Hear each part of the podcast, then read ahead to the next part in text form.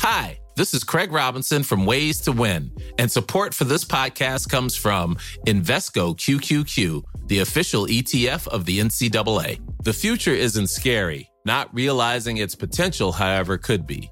Just like on the recruiting trail, I've seen potential come in many forms as a coach. Learn more at Invesco.com slash QQQ. Let's rethink possibility. Invesco Distributors, Inc. Hey, I'm Ryan Reynolds. At Mint Mobile, we like to do the opposite of what Big Wireless does. They charge you a lot, we charge you a little. So naturally, when they announced they'd be raising their prices due to inflation, we decided to deflate our prices due to not hating you. That's right. We're cutting the price of Mint Unlimited from $30 a month to just $15 a month. Give it a try at mintmobile.com slash switch. $45 upfront for three months plus taxes and fees. Promo rate for new customers for limited time. Unlimited more than 40 gigabytes per month. Slows. Full terms at mintmobile.com. This is the Cork Today replay on C103. and lots of photographs in the papers today of snow and icy conditions. And of course, it's the weather yesterday. I mean, initially it was the rain was causing some sporting events to be cancelled. I mean, the Cork Tip match in Páirc Uí Rinn was called off, but that the pitch was uh, waterlogged there. And there was also Galway were involved, wasn't the, the in a match that was to be held in Wexford. That was also called off, and Dublin Airport at one stage was experiencing delays, but that was to do with the, the de-icing of the planes by Ryanair. I think appeared to be the main problem, but there was a lot of uh, flights delayed and uh, cancelled yesterday. And it's it's funny that we got snow this weekend because last week when we were talking about the wonderful mild weather that we'd been experiencing and how February was one of the mildest on rec for 60 years or something, the lovely mild weather that we had. I mean, we had days last week where it went over 17 degrees Celsius. And then people from Thursday on were saying, oh, this time last week, last year, we were stocking up on the bread because the beast from the east was on the way and everybody was sharing photographs on social media of w- what weather was like last year compared to this year. And, you know, there'll be photographs of a sunny day for this year and then last year, the place under a blanket of snow. And funny at the weekend when I was thinking about the beast from the east, uh, the young Jack O'Driscoll popped into my head because he was the young Cork lad who was involved in that awful incident that left Jack paralysed from the chest down. If I remember rightly, he was out taking photographs, wasn't it, with his dad, and he slipped and fell off of sort of a very small wall, and he had a, like a devastating uh, accident where he is where he broke his vertebrae, and of course has left him now in a wheelchair. And I was thinking of him on Saturday, saying, "God, this would have been the year to the day since his accident," and wondering in my mind how he was getting on. Lo and behold, I pick up the Echo today, and it's the new era for the Echo today for the first time.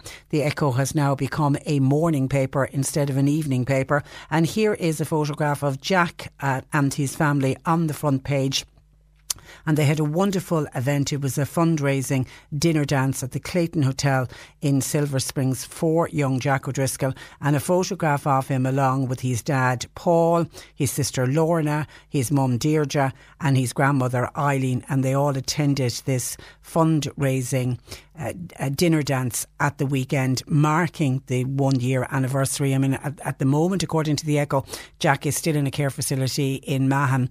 Uh, however, the plan is for Jack to come home to the family home, and they're hoping that that's going to happen over the next few weeks. The finishing touches have been put to the house, and hopefully Jack will be back at home.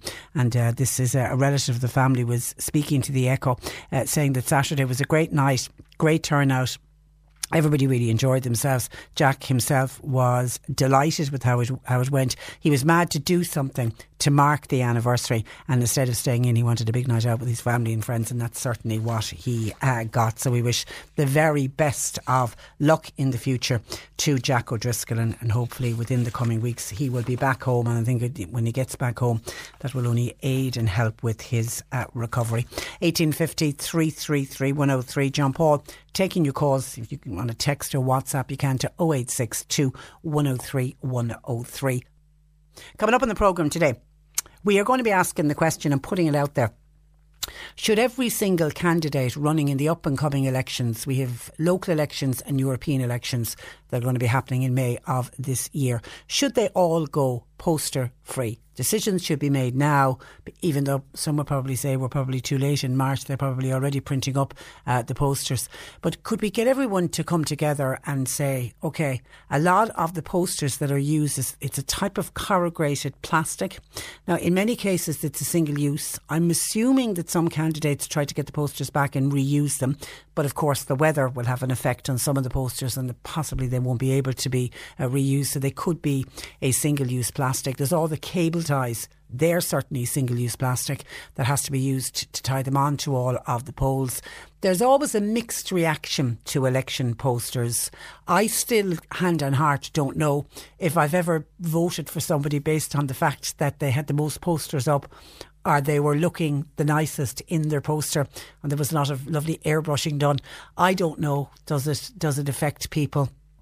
Um, I'm assuming that there must be research out there to say, yes, you do need to have these posters up. How many you need to have up, I don't know. Sometimes there just seems to be too many, and they can really be a blight on the environment if you get a street or an area where every single space on the pole has been blitzed by posters. And what will happen is you'll get somebody who'll be cute and they'll be out at a minute past midnight on the first day that they're allowed to put up posters and they'll grab all of the best posters. And then the next people doing the postering will arrive and they'll try to outdo that person and put up even more and on and on and on it goes. And you can have a pole that can have four or five posters on it and it can just as as the time goes on, it can just look a bit unsightly as well. And as a number of people are pointing out, because the elections for the locals and the Europeans are in May, it's also going to be the month when the Tidy Towns judges are out doing their judging. And it's just a little bit unfair on the Tidy Towns Committee who work so hard, particularly in those weeks leading up to judging, to make sure that their town or village is looking in tip top shape and to think they could lose points because of unsightly posters that that just seems very very unfair indeed. So we spotted a campaign online posterfree.ie and it's a nationwide campaign that's been started in Donegal to try to get all of the candidates get everybody to sign up to it all of the political parties and all of the independents everybody to say okay that's it let's draw a line under it let's get rid of posters let's stop them because if everybody stops it then you're on a level playing pitch. But the problem is, if you can't get everybody to agree, then you're going to have candidates feeling, well, I have to do it because the other candidate is doing it and they'll have an unfair advantage over me. So we need everybody singing on the same hymn sheet. So I welcome your thoughts. Would you be encouraging candidates to sign up and say, yes, this is the way to go? Let all of the candidates decide we're not going to do to have posters anymore. I know a lot of the town councils well, town councils are gone, county councils, uh, and and areas, towns, for example, will get together, and certainly tidy towns groups I know have approached candidates and asked them not to put up posters within a town or a village, and a lot of people do respect that, but that's kind of it's a an unwritten kind of a gentleman's agreement uh, is what it is to get people just to not sign to sign up to it. To you know they they don't have to do it, but they do it, and I know in West Cork we did an interview not so long ago where we spoke with with in West Cork it had been decided all, all of the I think all of the candidates got together and decided that in the main towns and villages they wouldn't put up posters, but that's not to stop them putting up posters outside uh, the area. So your thoughts welcomed on that. We're going to speak with uh, Fiona Corcoran from the Greater Chernobyl Cause. She's just back from Russia, her latest humanitarian trip. We'll see how that went, and she has a fundraiser coming up that she is uh, wants to plug and hopefully get people to go along to. And it's actually on next Friday, which is International Women's Day. And then after 11, we will welcome Kevin Quaid and his lovely wife Helena to studio. We last spoke with Kevin in July of last year. He was just about to launch his book, and his book was about his diagnosis with dementia and how he's been coping with that diagnosis since. So you know, eight months on. Uh, we're going to speak with Kevin as to how he's getting on and the reaction to the book. And he's also on um, an Alzheimer or on a YouTube channel run by the Alzheimer Society where he's talking about his journey with um, Alz- with dementia. He doesn't have Alzheimer's, he's a different type of uh, dementia. So we'll speak with Kevin on the programme today. And Kevin and his wife Alina trying to break down the stigma that can be around and the myths that can be around dementia and trying to get people to, you know, that if you know or hear about somebody with dementia, to treat them as normal as, as you did before you heard that they had dementia, a dementia uh, diagnosis. So I look forward to chatting with Kevin uh, later on. Also, we will have the Mayor of Cork County join us on the programme uh, because the nominations, the closing date for the nominations for this year year's Cork County County Mayor's Community Awards the closing date is Thursday. So if there's somebody in your area, I mentioned Tidy Towns, Tidy Towns groups do wonderful work. But if there's somebody in your area doing great voluntary work, doing work for the community, and that they deserve to be recognised, there's so many people who quietly do work in our areas that we hear nothing about. And, and you'd often think, oh, wouldn't it be nice to recognise them? And how do you recognise them? These particular awards are a great way to recognise good charitable voluntary work that's going on in your area. So we'll give you details if you know of somebody or if you're involved with a group yourself that you feel should be nominated. We'll give you details of the nomination process uh, today. And it is Monday. So Annalise Dressel from the Health Hub Times Square in Ballincollig will join us in the final hour of the programme, answering all of your nutritional questions throughout the morning. Get your nutritional questions in and we'll put them to Annalise later on. Davis has, David has been on. Thank you, David, for your call when he heard me mention the Echo, and today uh, the first Echo newspaper, no longer an evening newspaper, it's a morning paper. David says, uh, just to let you know, Patricia, the Echo boys are still out this morning selling the Echo and shouting Echo, Echo on the streets. They're outside the GPO this morning. I was thinking that they'd have an earlier start than they normally would, but good to know that the Echo boys and the tradition of the Echo boys is still alive and well, even with it being a morning paper. A listener is looking for some help. This is a listener from the Bandon area. My husband was driving last Thursday on Market Street in Bandon while stopped in traffic. A car ran into the back of him. Now, the driver of the car admitted straight away that he had hit the back of my husband's car, but my husband was in shock and didn't look at his car properly and kind of said, Oh, sure, it's grand, it's only a tip, off you go, it's fine. And uh, therefore, he didn't exchange any details, didn't take phone numbers, didn't take down details of the car, and it all happened so quickly. He doesn't even know the make and model of the car. But it was only when our listener's husband got home that they realised there was a crack in the bumper. It's a fiberglass bumper, and the crack is getting bigger. So obviously, the bumper is going to have to be replaced. So they are now putting out a call to see if the person who was responsible and who admitted there and then they were responsible. So they're obviously decent people. Say, yeah, my fault. But this gentleman thought that there was no damage done. But the fact that somebody got out of a car and admitted responsibility, you assume that they would be willing to pay for the damage. Um, if that person could make contact with us, we have the couple's telephone number. It would be great if we could just get it sorted that the person says, Yeah, that was me. Put them in contact with the person, pays to get the fiberglass bumper uh, fixed, and away we go, and everyone will be happy.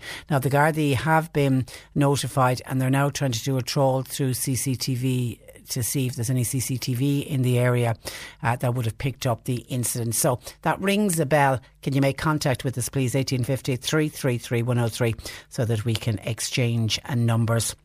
And we've also been asked to give a mention to the fact that there were a number of houses broken into in Kiskeam and Boherbue on Saturday. Now, I've no time on this or anything. It just says Saturday, so I don't know if it's morning, afternoon, or evening. But if anybody noticed any suspicious activity in the Kiskeam Boherbue area, you're asked please contact Millstreet Garda Station. They are investigating 029 7002 029 7002 any suspicious activity in the Kiskeam Boherbue area last uh, Saturday. 1850 333 103. And I can see a number of people are already starting to comment on this call for that's been it's a plan that's been looked at by the government for convicted drink drivers would be able to get back behind the wheel of the car if they could prove in court that they need to be able to drive to work. We will talk about it a little bit more in the programme, but uh, keep your thoughts coming in on it because the proposal, uh, while it isn't a suggestion from the Vintners Federation, but it certainly has been supported by the Vintners Federation. So your thoughts welcomed on that, and we will return uh, to that issue. On the issue of posters and trying to stay poster free, Deborah says, why not allow all the candidates to just put up a certain amount of posters? But limit the number of posters. The problem is the candidates simply put up too many posters. Would that be a way around it? Rather than ban them completely, just put up a certain amount of posters. Uh, could be a suggestion. Uh, Deborah and Mary Buckley made me smile. Mary says, I have an old poster that belonged to Áine Collins, who was the former TD in the North Cork uh, area. It, she mislaid it during the last election, says Mary. I cut it four ways. I covered it with tinfoil and I now use it under my Christmas and birthday cakes like a stand. See, it's corrugated plastic. They're quite, they are quite sturdy. So Mary said she uses it under birthday cakes and Christmas cakes that I make every year. Recycling at its best. I hope Áine doesn't mind. Uh, 1850 333 103. John Paul takes your calls. Text or WhatsApp 0862 103 103. Flora Gaelga, RC 103.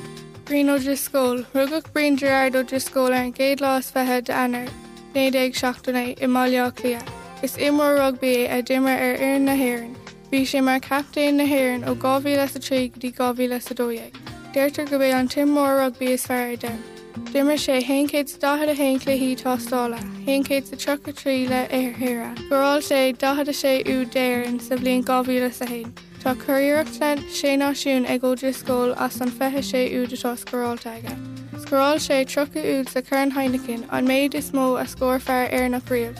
Ar níagóidir scóil mar immór an tournament ag gréibh mórtas na sé náisiún i gáhí le a sé gáhí le a seach agus gáhí le sanné. Thragisteach i hallanna léh rugbí an dana ar an 16ú lá déag de saoin gáhí le a héideig. Bé an cluthe dénach ag mórtas na sé náisiún i gáhí le a cardéid an cluthe dénach ar dimmer sé leis an bhir náisiúnta. Fósóidir scóil eúir na hhéann Amy Huberman i mí úil gáhíle a dé agus tá lena bhánacha iníon do bhenam Sadie. Le bloir gweilga gweilláiste Daví Davis College is mis Abby Brna. Cicade as a three Kirkig. This is the Cork Today replay on C103. Now, an online campaign called posterfree.ie is calling on all candidates to go poster free, plastic free during the upcoming local and European elections. One of those behind the campaign is Donegal based councillor Seamus Maguire, who joins me. Good morning to you, Seamus. Good morning, Patricia. Uh, Thank you, you very much. Well, you're welcome. You are one of the country's newest councillors in that you only got co opted last month to Donegal County Council. Would this be your first election campaign or have you campaigned before? Well, I would have helped uh, John Campbell, who was the councillor who co opted me into the seat uh, 2014. I would have grown up and gone to school with John, so I suppose I was previously involved in, in election campaigns with John. Uh, I suppose this is my first uh, as a sitting councillor, and hopefully to be re-elected at the end of May. So, yeah, please God, um, this will be a successful one. Uh, the reason I ask that is that, you know, normally new candidates would feel they have to get their face and their name out there.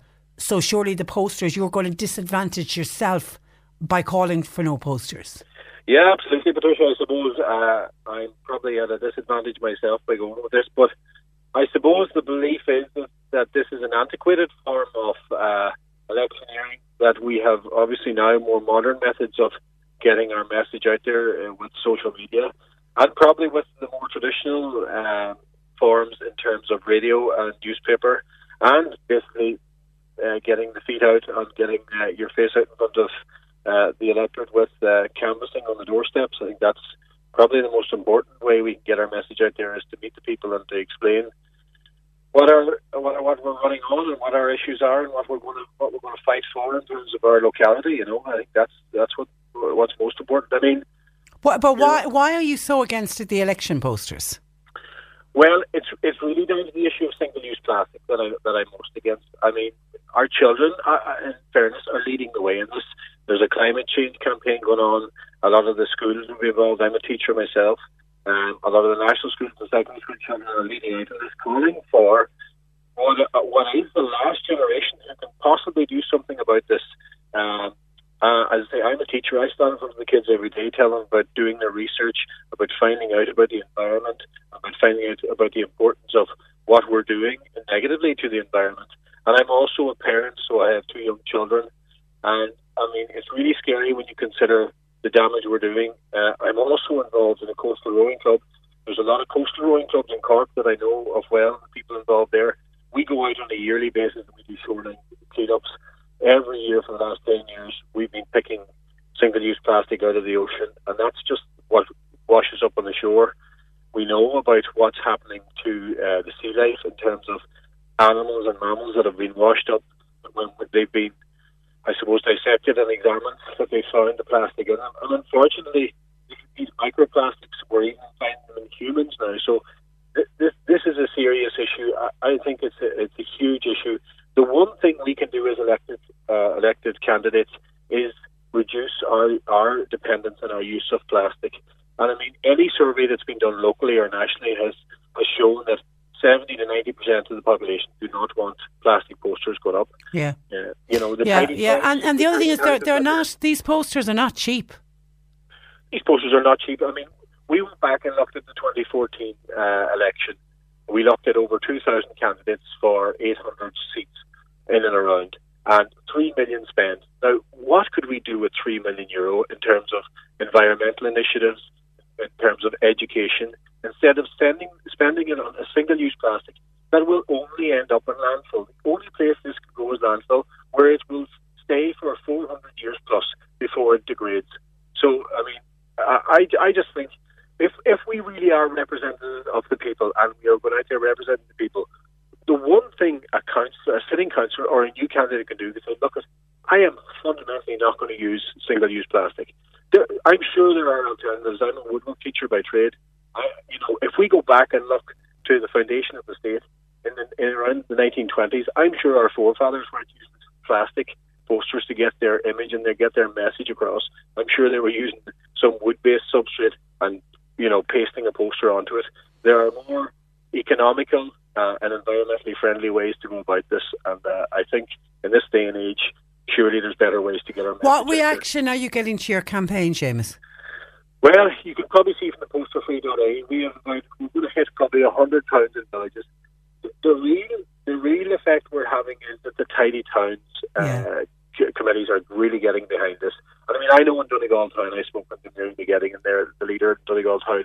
He says, look, the, the single-use posters is one issue, but the cable ties is another. And, and we know from the shoreline cleanups, you get a lot of the cable ties, you get a lot of posters that are blowing off. But I think the Tidy Towns, really positive, uh, you know, initiatives in our towns and villages, they've got hundred percent behind this, and and they want to see it. I mean, I don't think it's asking much. If if everyone like there are 20 candidates in my municipal district for six seats.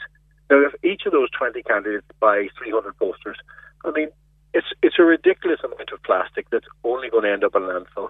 And and I think if everyone signs up to it, it's a very positive campaign. Then, like yeah, and it puts everybody on, on, a level playing pitch. I'm going to let you go, Seamus, because I want to bring in a local candidate who really agrees with you, but your line isn't great, so I don't want to put two people on together. But thank you for that. And uh, no people can can check out more on uh, Seamus's posterfree.ie. But I want to bring in Dunmanway mother Yvonne Cahalan, who's also a first time candidate uh, in the upcoming local elections. Good morning to you, Yvonne. Morning. And uh, you feel you feel the very same as Seamus, even though, as I put to Seamus, you are a first time candidate and you could be disadvantaging yourself by not having posters. Absolutely, which is which is the problem, and it, it's it's why I think nobody is doing it independently, one by one. It's not going to be a domino effect. You're going. It is a competition. Everyone wants to get elected, and if they don't, and they're, the, another candidate does, they're at a disadvantage. So that's why it's not happening. This is the greatest thing ever. If everybody signs up to it, there will be no posters. So, yeah, I think. And have you mentioned it to other candidates who are running in West Cork? Yes, I have. Um, yeah, I, I even have some of some of my fellow candidates. They don't want to do posters. But again, it's the situation of it needs to be uniformed. It needs to be all or nothing, and uh, everyone needs to get get on board with this. There's so many different issues. You know, the, really the focus should be on environment and climate change. But I mean, they're an eyesore. You know, uh, I'm on I'm on the board with na Tír, so for the tidy towns and pride of our community, pride in our community, we we've already addressed this and trying to time competitions and trying to time judging around the elections. And I'm I'm a part of this issue, so I've brought it up with with um, the board members from na Tír as well. And it is a problem for tidy towns. It is absolutely uh, the cable ties, everything. Uh, you know, it is a problem. And the single-use plastic. I mean, I- I'm assuming some of the candidates will say, "Oh, we, you can reuse some of them." Yeah, and, and, and I take it some of them are reused, uh, but others are not. Others will end up in landfill. But the cable ties that tie up the posters are definitely single-use plastic. Well, like yes, okay, the cable ties. So I done a poll, and I wanted the feedback. I wanted to hear what the people in my area, and there were people in in uh, many other areas, the city even, that got involved. It, it, it it was over 800 people that actually got involved talking in it, but 64% wanted none. Now the 36% that wanted less. Um, they they focused on issues like biodegradable cable ties. They they had huge issues with loads of cable ties left on the, on the poles. Uh, people focused on visual impairment when they're driving, um, that they're they're not able to see around the placement of some of these posters. Um, there was lots of things. The tidy towns was, was another thing. Uh, uh, there there are other means. I mean, if you if you are to use less, then that, that should be the minimum of what should be done. If everybody agrees to at least use less, use recyclable material, use biodegradable cable ties. Um, but it, it would be it would be amazing to just see the end of them. I mean, it, And we're, we're in a different. Uh, you know, I think Councillor Seamus McGrath, who was on the on the line there a couple of minutes ago from Donegal, we, we're in a completely different era. I mean, we have social media. There's lots Uh, of ways for people to get their names out there. and yourself, if everyone is is able to chat with you, the radio, the the papers, the advertising. But I, I mean, people have brought up the flyers that they should be scrapped as well. Not everybody is going to be on social media, and you have to consider that they're entitled to an informed decision of who they're voting for as well. And I, I mean, really, I think door to door and getting to meet everybody and hear their issues, that's the way to go. But it's I mean, impossible to get to every house. it's not, and that's that's where that's where the leaflets and the information comes in. I mean, I I really think it is something that has to just be evolved. I mean, it, it went from, you know, the candidates standing on the milk crate out after mass yeah. to the megaphone. I- Somebody's I this is- suggesting we should go back to that. Actually, I can see some calls coming in. maybe, yeah, maybe. Yeah. Um, look, there there are recyclable materials, and I I think it it is something that should be the absolute minimum. Um, if it's something that has to be done. I personally never liked them. I never liked them as a voter, and as a candidate, I understand the value of them. If you're Has your picture been taken for it already? No, No. no, no. Uh, what about West Cork councillors? 'Cause- and we did bring this up on the programme a couple of weeks ago. They voted not to erect posters near towns and villages. Is that enough? Um, are you are you are you getting everybody uh, in that? I mean, Well, it's a kind of a gentleman's agreement. that's what it that's what should be be there. The voluntary basis that all candidates agree on no posters, all or nothing. Uh, In the in the UK, their model is not like ours at all. They don't have posters up on on poles and walls. They have either representatives or they have supporters put them on their private po- property, on their windows, things like that. In France, France is the model, really. France's model. They they have designated areas where all the posters are. You're informed. You have every single candidate that you can choose from in one location, and it's not cluttering up. It's not affecting towns, tidy, litter, environment, anything like that. Great And idea. If we could do that, that would be fantastic. Great idea. And you wouldn't need to be buying as many of these posters either by doing Absolutely. it by, by doing Even it the that way. flyers, if everyone put put on their information on, on one booklet, on one leaflet, everybody has everyone that they can choose from in one place, and you're not wasting time and money on printing, on delivery. Uh, you know, it's it's all there. They have an informed choice. Okay. I, All right. And uh, first time candidate, how, how how's it going for you? I'm loving it. Are you? People are being Okay. awesome. Yeah, Yeah. I'm loving it. And I'm are you out looking forward to it. canvassing? Um, yes, softly. Yes, yeah. I think um, I think uh, every all my other colleagues have been out much sooner um, in in Dublin in the cities. Um, but yeah, I'll be I'll be out now. Hopefully this evening now as well. So that should be the start of it. Okay. And, and I can't have you on without asking uh, how are the boys and how's Tristan doing? They're awesome. Yeah, um, Tristan, he's got a cold at the minute, but he is doing amazingly. He's gotten a new script, so he was kind of going low on his dose, and uh, we got a new script uh, adapted for his his weight and height, and he is just absolutely thriving again. So, yeah, he's doing amazingly. amazingly. Oh, obviously his prescription will change as he grows.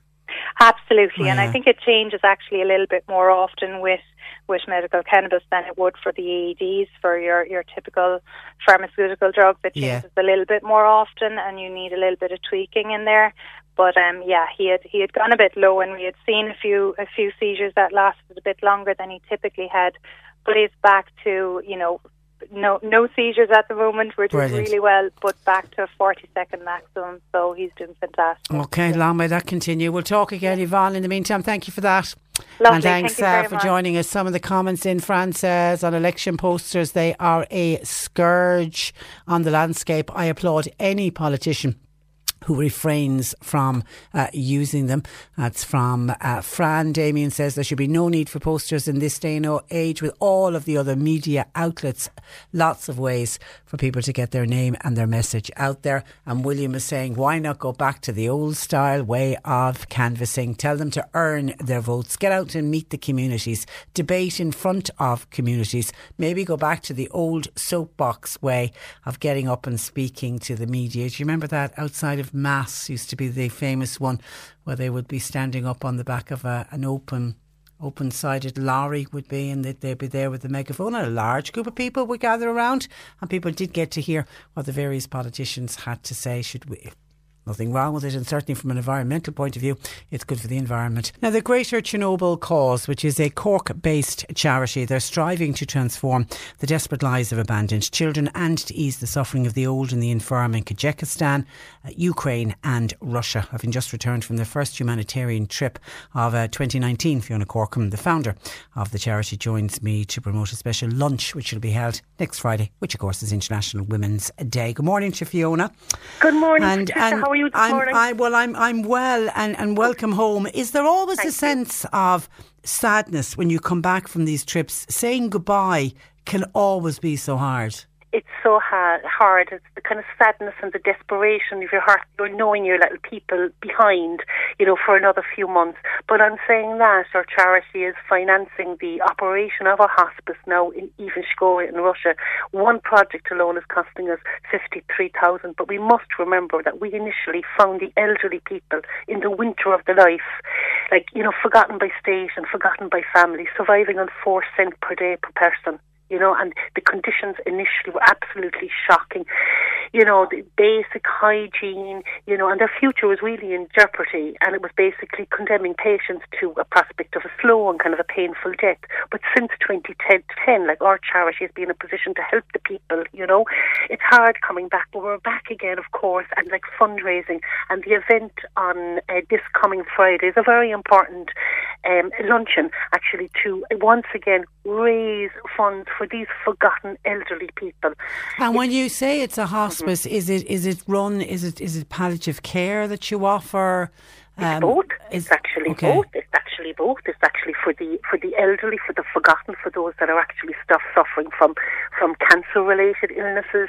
They were living in the locality and unfortunately ended up being homeless. And um, so this particular home or whatever is it's it's their only lifeline to be honest with you. And at least they can die, you know, with dignity. Absolutely. And for instance, and how many patients- how many elderly people will be there? 20. Well, there was 23, but sadly one passed away whilst we were actually in, in Russia, which was very sad, as you can imagine. But that place will be filled this week. Yeah, Straight away. Straight away, that bed will be taken, you know. And are, are Now, many of these have they no family of their own or no? that they, the majority wouldn't have families. Those that have families are forgotten, forgotten by the families. And, and again, you know, it, it's maybe that the, the families aren't in a position to take care of them, that they don't actually have the money themselves, or perhaps that they're actually forgotten and just left there. And you say to, to run this hospice with these uh, 20 patients, uh, up to 23 at any one time, h- how much a year does that cost? We we fund fifty three thousand, so we pay our organisation pay fifty three thousand. In the and then- scheme of things, not a lot. A lot of you know, it's not a lot of money when you think of how much uh, hospitals 23 cost here. Yeah, but people. you know, I mean, that's a lot of fundraising for you to do. But that fifty odd thousand goes so far.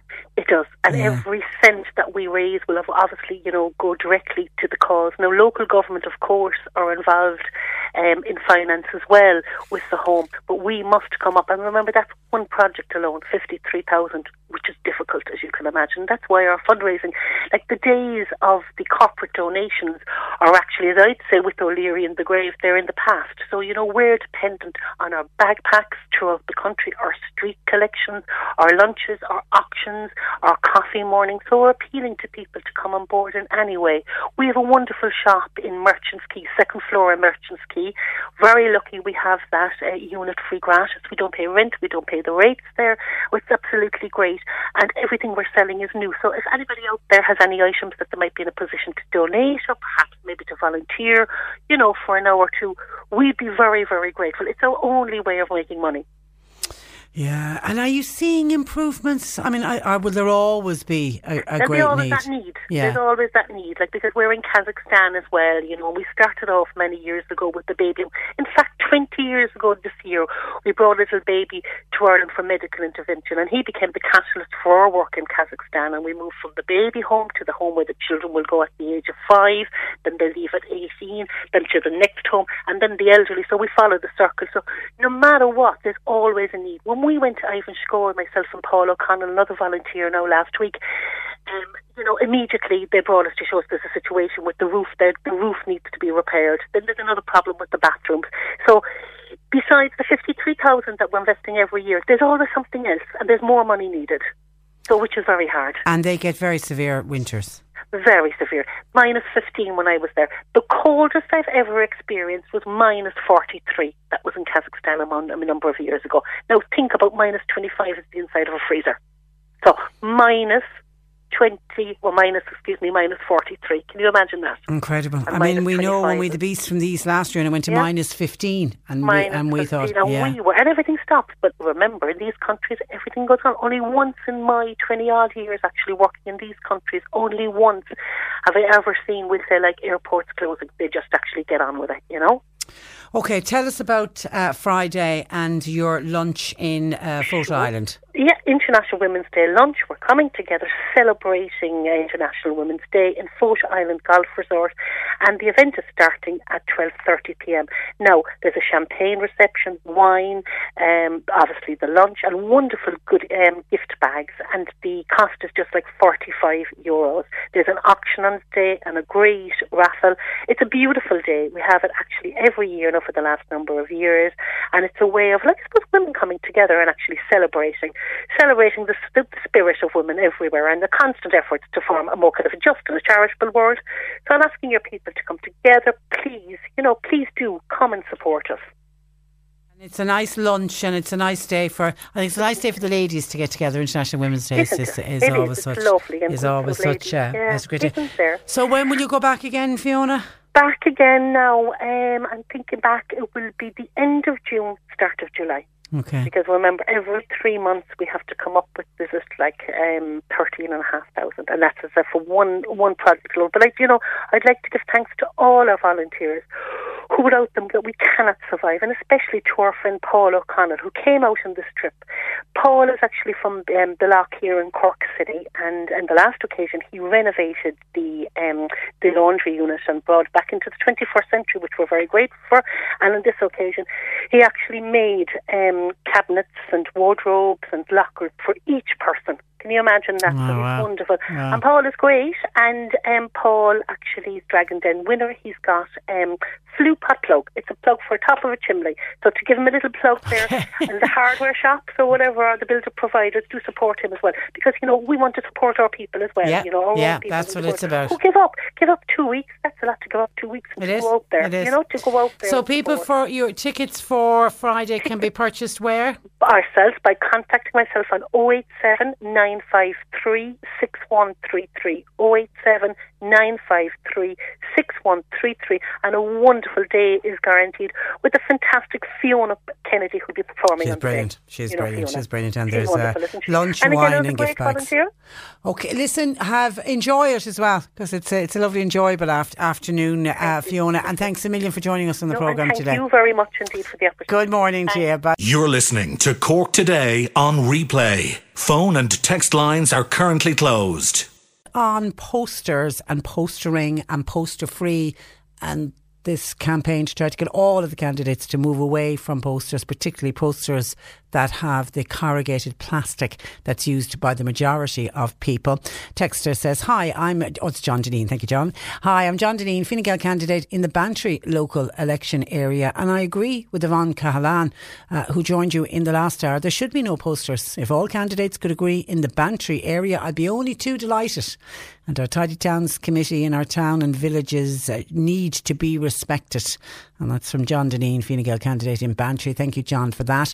Tim says, I agree with no posters on po- poles, but I could tolerate them on walls. There can be confusion cons- as constituency and electoral area boundaries change. And then you also have boundaries that are very close to each other.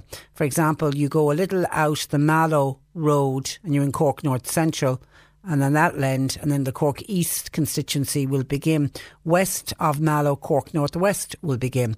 The recent changes in local electoral areas are also confusing, and posters might be informative. Pity that I have great pity for the people north of Mitchelstown, where they can be in Cork, Limerick, and in Tipperary in a strong easterly wind. A Mattie McGrath poster could be found in the, the square in Mitchelstown, says uh, Tim. Yeah, they are an area that's really at the crossroads, that's for sure. Uh, 1850 333 103. So the majority of people contacting us, I have to say, very much agreeing with the whole notion of getting rid of these posters. There's just simply too many of them. John in Charleville said, I'd be all in favour of election. I would be in favour of election posters, but you cannot beat the visual impact there would be some people running in local elections and I would not know them. So if you have a photograph, you know them or you will know them in the area. I cannot see a complete blanket ban on them as it would have to come from government down to have it make a ban like that work. Yeah, absolutely. I mean, that's the point that the candidates, I mean, certainly for Yvonne, who's running first time, uh, and also Seamus Maguire, the councillor from Donegal who's behind the campaign. He's a first timer as well. I mean, I think any of the first timers would be at a distinct disadvantage if they didn't put posters up. But the the idea from the environmental point of view, if everybody together said no. We're not going to have any more, uh, and that would be it. And as you know, one of our previous callers, William, said, go back to the old-fashioned way of canvassing and get out and press the flesh and get up on back up on the soapboxes and on the the back of trailers and start talking to people again. Is is that a way to do it? We've got a C103 um, poll running on our Twitter feed where we're asking the question. Do people want poster free towns and villages ahead of the elections before 11? The result on that Twitter poll uh, was 74% say yes, they want poster free, and 24% say no, they like the idea of the uh, posters. And let's have sympathy for people living in around the Galtees. This morning we've had some calls in to say some of our listeners are under five feet of snow in parts of the Galtee. There was a lot of snow fell on higher ground, that is uh, for sure. Posters, just back on posters, posters on every pole simply a distraction to drivers. Why not have one local notice board and let them draw lots for positions? And I think Seamus Maguire and his the idea that he has seen and heard about in France, they've got it nailed. They, and there was a time where there was posters on all the poles in France. They got rid of them all, and there's that every single town and village has a designated area, like in the town square there's a big board goes up and everyone's allowed the same amount of space and you put your poster up and I suppose whatever details you want to put up with your poster like some kind of a flyer and I take it it's probably in behind some kind of plastic glass covering so you know the weather won't get to it. And then and everyone is on the level playing field because nobody's allowed any more space than any of the other candidates. That's certainly. But again, as was said by a previous texter, it's going to have to come from the top down. That's a decision that's going to be, have to be made at government uh, level. Now, some WhatsApps into 0862 103 103. Morning, Patricia. Just a query as to where is common sense and a bit in give and take gone in this country. I was in Clonakilty on the evening of the 14th of February, Valentine's night. I was driving up the main street and I received a phone call. I pulled in to answer the phone call, which only lasted two minutes. As I was parked, I decided I'd pop out of the car and run to the ATM, which was only a few yards away. As I got out of my car, I met a member of An Garda Síochána who said, The back half of your car is parked on a disabled parking space. I apologised, said didn't realise it. I'd only pulled in to take a phone call, so I moved the car straight away.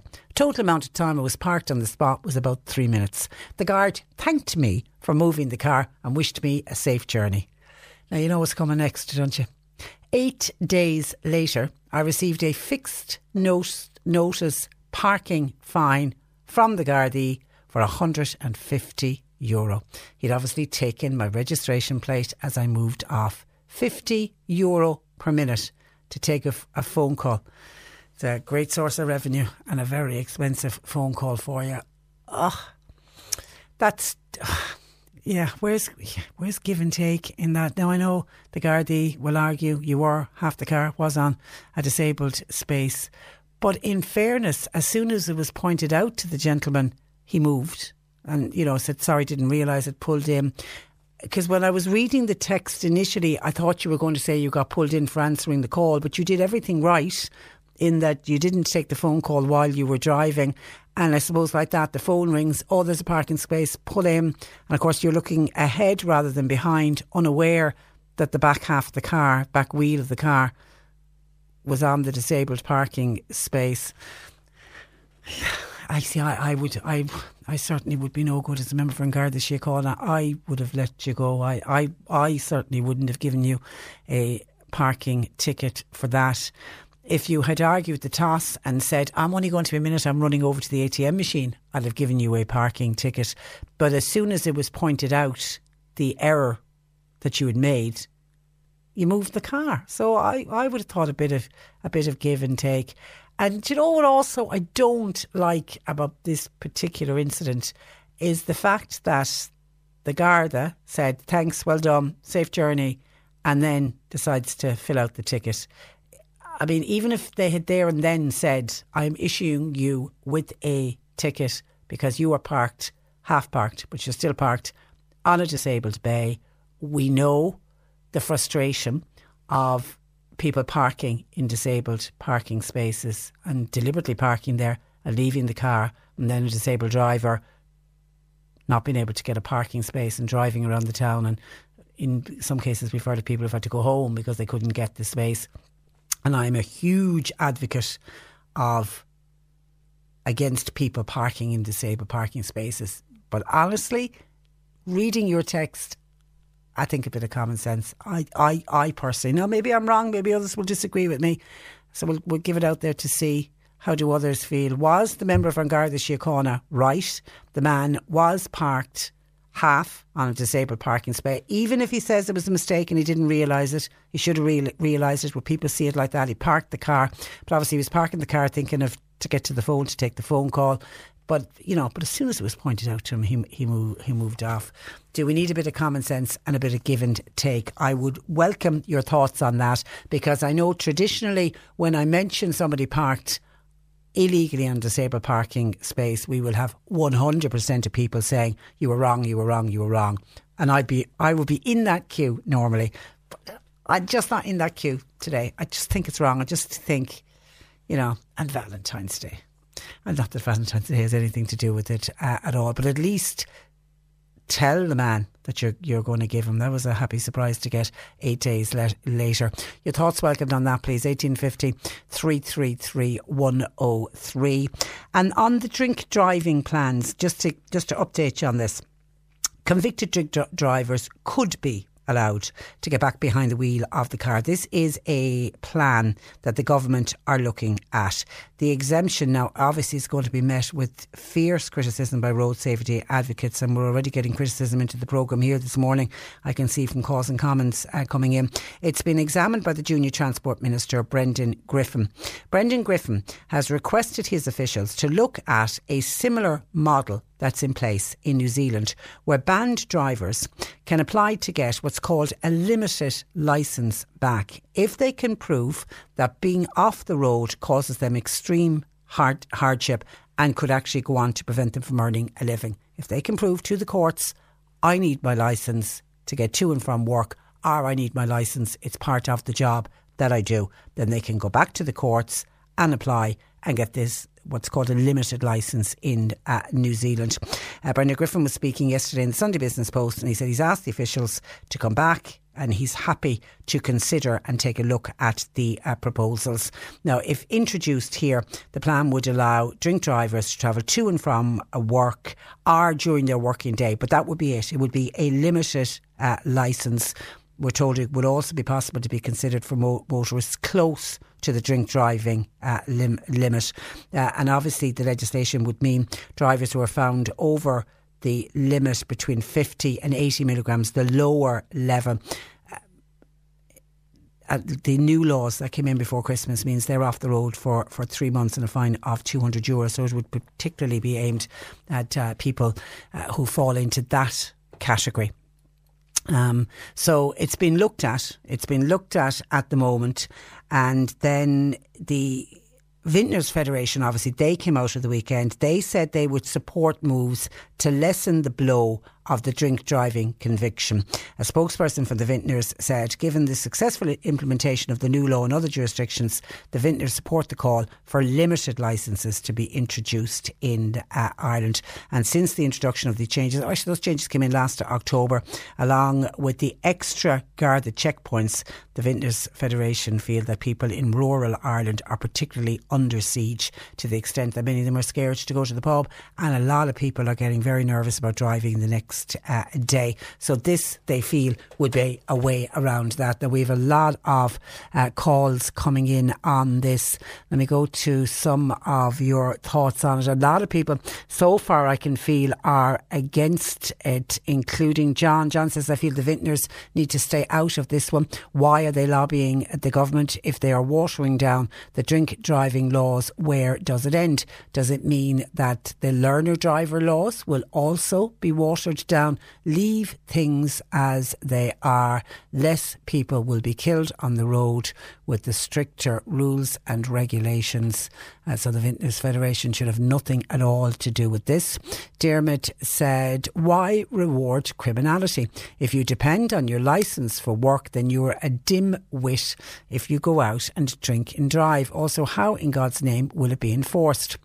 Um, it is it the laws as they stand are right anyway. Would the person be uh, able to afford to drive if they got caught drink driving, even if they were given this limited licence? Surely their insurance would go sky high. So don't drink and drive, simple as. And Dennis says, Patricia, the Vintners Federation of Ireland must be as high as kites as they that they could even back a, a, proposal like this? What kind of a deterrent is there? If you're caught drinking and driving, and then all you have to say in court is, I lose my job if I can't drive, the response should be um, thorough. No, oh, I'm sorry, here, you can have your licence back and on your way. Come on, Vintners Federation of Ireland, they should not be backing something like this. They should instead be backing something like breathalyzer locks for all cars to ensure that people don't drink and drive. Since they get into the car, the car won't move. That would be a way of uh, saving uh, lives. There's got to be consequences to your action. And if this legislation is passed, it's just watering down the consequences. And just one final one, Patricia. I don't drink but I don't think any driver should lose their license. Okay. Penalty points or a hefty fine is enough and scale up the fine according to the pocket. That is the way to go, says. And that's from a listener who doesn't drink, who feels that the penalties at the moment in the three months off the road uh, literally too severe. Okay, I want to go back to my parking on the wheelchair uh, space. Pat is in uh, Bandon. Uh, good morning, Pat. Good morning. Uh, you were uh, you were listening to the man who got the ticket for parked half parked on the disabled parking space. Yes, I said that he should stay parked there if the guard hadn't come along, and that at any instant a person can come along with a disabled parking. This can lead to park there. But we should all have sympathy for him that he didn't deliberately do it. He pulled in not realising that the back half of the car was on the disabled bay. He didn't park into yeah, the bay.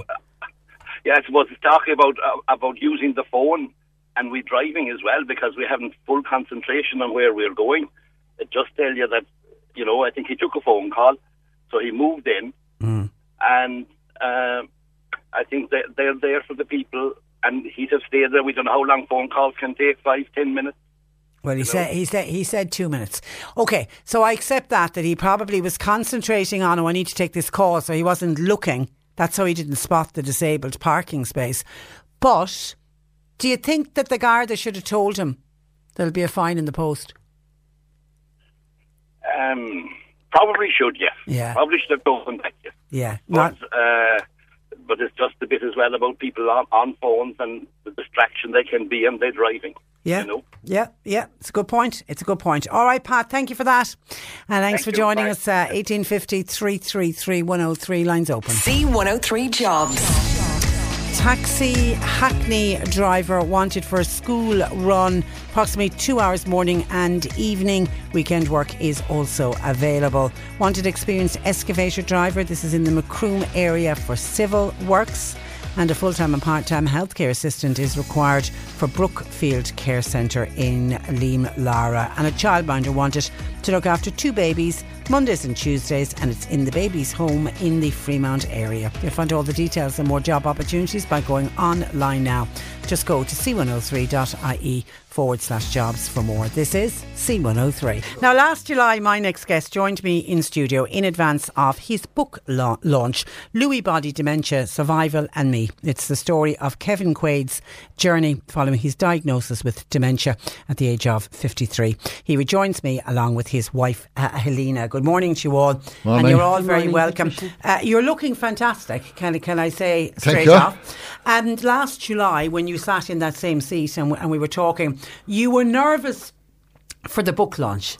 You were a bit nervous not knowing what way it was going to go. There's been a massive reaction to the book. Um, my wildest dreams could I've ever imagined, ever imagined, as late as uh, as January, uh, the Alzheimer's Society in Australia have seven different centres, and it's going to their library in the seven of them. But I suppose the most satisfying thing is it's never going to be a bestseller. There aren't thousands of books out there.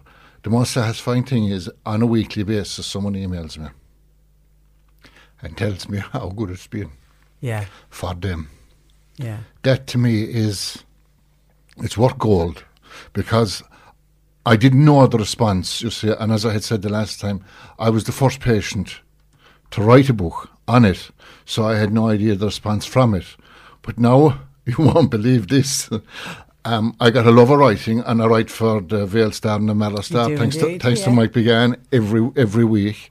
I love writing, and over the past, I suppose, since the book launch, really, there have been a number of articles that were particularly nice articles, and people have asked me, uh, you know, how am I doing? And I've got emails to know how am I doing. Believe this or not, book two is underway. Is it? That It's doesn't surprise me. As in from where we left off yeah. up to now, because when I was here last, I would definitely have been on the mild spectrum as far as Lewy body dementia is concerned. I'd be hitting moderate at the moment. Okay. And um, it's important to get that out. But the, the next book would be pretty much more a kind of about dementia in general and about the people I've met and what I've witnessed. And um, the Alzheimer's Society of Ireland saved my life. No question about that. There is absolutely no question about that. My own doctor put me in touch with Amy Murphy here in Mallow in the memory room. Mhm. She's a Southern Dementia advisor. She put me in touch with the Alzheimer's Society of Ireland. And slowly but surely the workload is after growing with them. And days that I have something to do, I feel great. Because it would have been so easy to have just closed the front door and have said, I've got dementia and you also have Parkinson's. Mm. It would have been the easiest option. It would have been the easiest option, but for me, it would have been very, very stupid because Yeah. I would now be in a care home facility. There is no question. Because I even find days at home that I'm bored, that I have nothing to do, my head takes over. And queer thoughts and hallucinations are worse um, when I'm idle. Night times are still bad. Night times, to be honest, you're getting a little bit worse. That's part of the It just is, just yeah. to remind listeners the because every uh, all dementias are different, which again is a thing that a lot of people don't understand. I had never heard of Lewy body until your book arrived, um, and I think a lot of people that I've said it to had never heard Yeah. about it about it before. And I'm sure that's one of the things that you are getting, and it is quite rare as well. And it is a tendency to to hit younger people like yourself. The funny thing about it is, um, when I heard of it first like that, I had never heard of it. But slowly but surely, it's creeping up the ladder in popularity. The amount of people that have it Yeah. is becoming more and more and more. Probably because diagnosis is yeah, getting I think the DaT Yeah. scan was um, a big thing. In you see, the fact before y- you had to die, and then they'd do the post mortem, and they'd say, "Yeah, that guy had Lewy body dementia," like Robin Williams. Mm. But it's a small bit late, isn't it? Yeah, yeah, but uh. I think now with the with the early diagnosis and the work that's going on, the work on the ground that's going on here in Ireland, I can tell you now from the Alzheimer's Society down is phenomenal. You have no idea the groundwork. I'll just give an example of last week alone, right? I had a guy down from UCD doing research on what it was like to be a patient in hospital and the way I was treated. Okay. And I, I had to give my story, personal story. Yeah. Accident and emergency, cruel and chronic. I don't know how the staff worked there. But when I got in, it was a total after. opposite, completely Yeah. utterly. We were in Kinsale, in the college in Kinsale on Monday. Uh, Liz Moynihan, she's the head lady there. And uh, she's actually a sister of Michael's in Kanturk. Michael Moynihan, Michael yeah. Moynihan, who's Yeah. organising for us to meet with the community council uh, to get Kanturk dementia friendly. Another guy in Kanturk, Timmy Lynch, I met him Friday. The people of Kanturk are simply amazing. Which is Right? where you live. Like, I'm a Limerick man. We might be champions in hurling. But when it comes to looking after people and looking after people with dementia, from my point of view, Cork is way out there. But as well, you have been honest in telling people your story. I have, yeah. And a lot of people with Alzheimer's will do that thing, as I said, the easiest thing, go in behind the front door and close it and close the curtains. You feel quite strongly, and, and you're living proof of why you should st- share the story. Let people know what's wrong. Look, the biggest thing around um, dementia still is stigma, right? There's 6,000 people in Cork with dementia. It's a huge number. There's isn't it? 11 people a day in Ireland being diagnosed with dementia. I work with uh, Southern Working Group, with uh, Eastern Working Group, and now, thanks be to God, due to the Alzheimer's Society in Clodagh and Helen Rochford Brennan, they've started the Western Dementia Group. But you see, I'm fierce lucky because I have Helena. But if I was at home alone on my own with no one to talk to, I honestly think I'd go off my head. I can go into a pub in Kanturk, I can go into a shop in Kanturk. Everyone knows me. And they just treat me like a normal human being. But I've had instances mm-hmm. Where there have been days where I haven't looked great or Ready to pop the question? The jewelers at BlueNile.com have got sparkle down to a science with beautiful lab grown diamonds worthy of your most brilliant moments. Their lab grown diamonds are independently graded and guaranteed identical to natural diamonds, and they're ready to ship to your door. Go to BlueNile.com and use promo code LISTEN to get $50 off your purchase of $500 or more. That's code LISTEN at BlueNile.com for $50 off. BlueNile.com code LISTEN. Ryan Reynolds here from Mint Mobile. With the price of just about everything going up during inflation, we thought we'd bring our prices down. So to help us, we brought in a reverse auctioneer, which is apparently a thing. Mint Mobile unlimited premium wireless. Ready to get 30, 30, bit to get 30, bit to get 20, 20, 20, bit to get 20, 20, bit to get 15, 15, 15, 15 just 15 bucks a month. So, Give it a try at mintmobile.com slash switch. $45 upfront for three months plus taxes and fees. Promo rate for new customers for limited time. Unlimited more than 40 gigabytes per month. Slows. Full terms at mintmobile.com.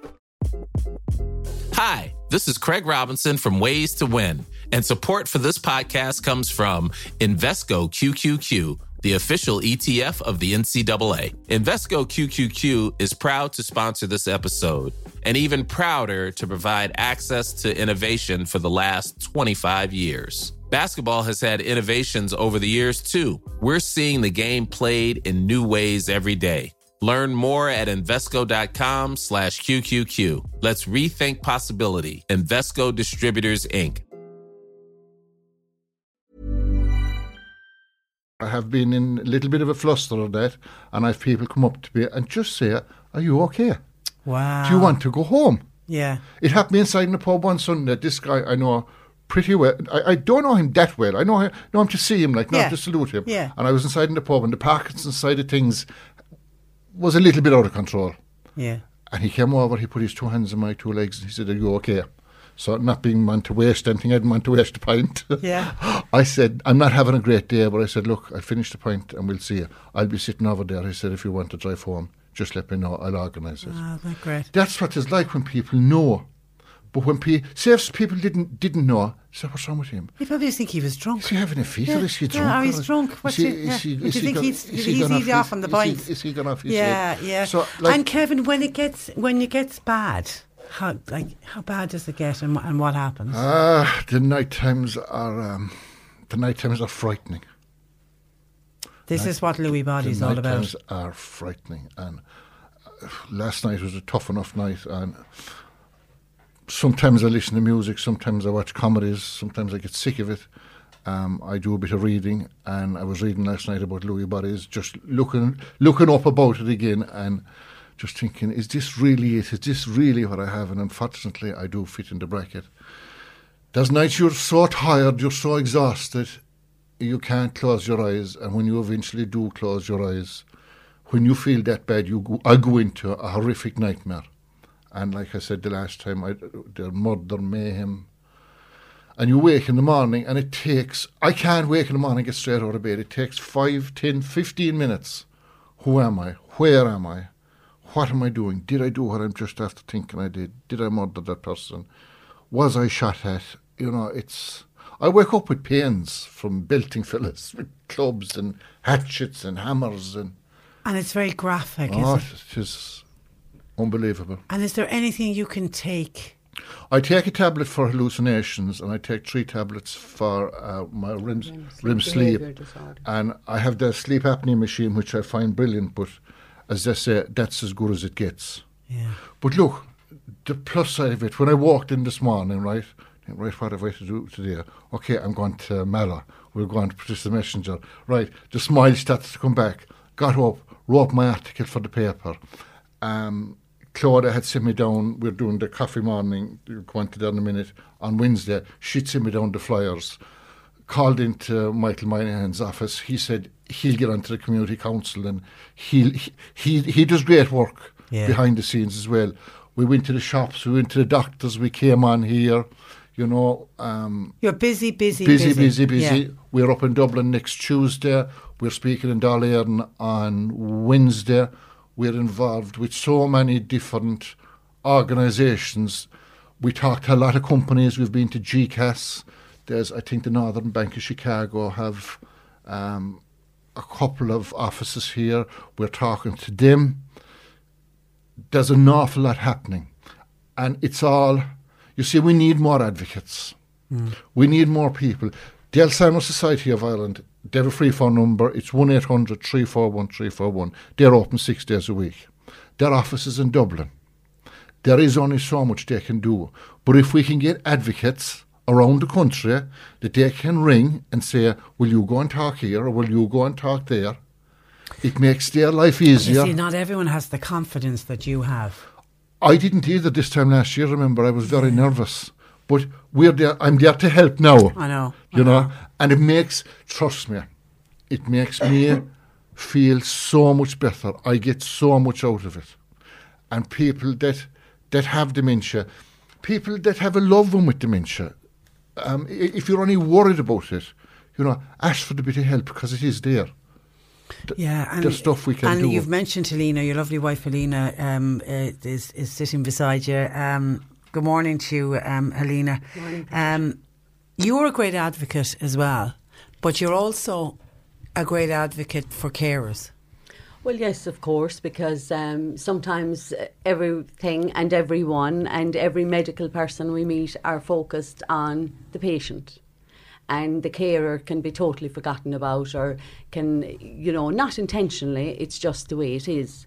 Um, but in actual fact, uh, there was a research study done by Trinity College, and the Alzheimer's Society of Ireland published it, and it was called De Stress and it was um, a study to assess the health and well-being of spousal carers of people with dementia. And it was wonderful to see that study being done because spousal care caring, I suppose, is maybe a more difficult. Every route is is difficult in caring, but it's twenty four seven. And um, what they found is uh, social isolation, loneliness. Um, they lose connectedness with their friends and all of that. So I suppose really as a carer what we need to get across is that really there are times when we want emotional support. And emotional support from my friends doesn't cost anything. It's just a matter of going for a coffee, going for a walk with some friend, uh, you know, having a chat on the phone. Um, and it means as well, if you get emotional support, you have somebody actively listening. They're hearing. We can listen all day long, but we may not hear. And for me, on my journey as a carer, as a spousal carer, I would say that um, that emotional support was fantastic. I'm so very lucky. I have four sisters and six brothers, and they've all oh, been big wonderful. family. Yeah, big family. And I have a very good friend that I meet for coffee a couple of mornings a week, or you know, a couple of days a week, and. Especially in the early days of diagnosis, that helped me to accept accept Kevin's diagnosis by mm. talking it out and. But do you find it, it hard to leave, Kevin?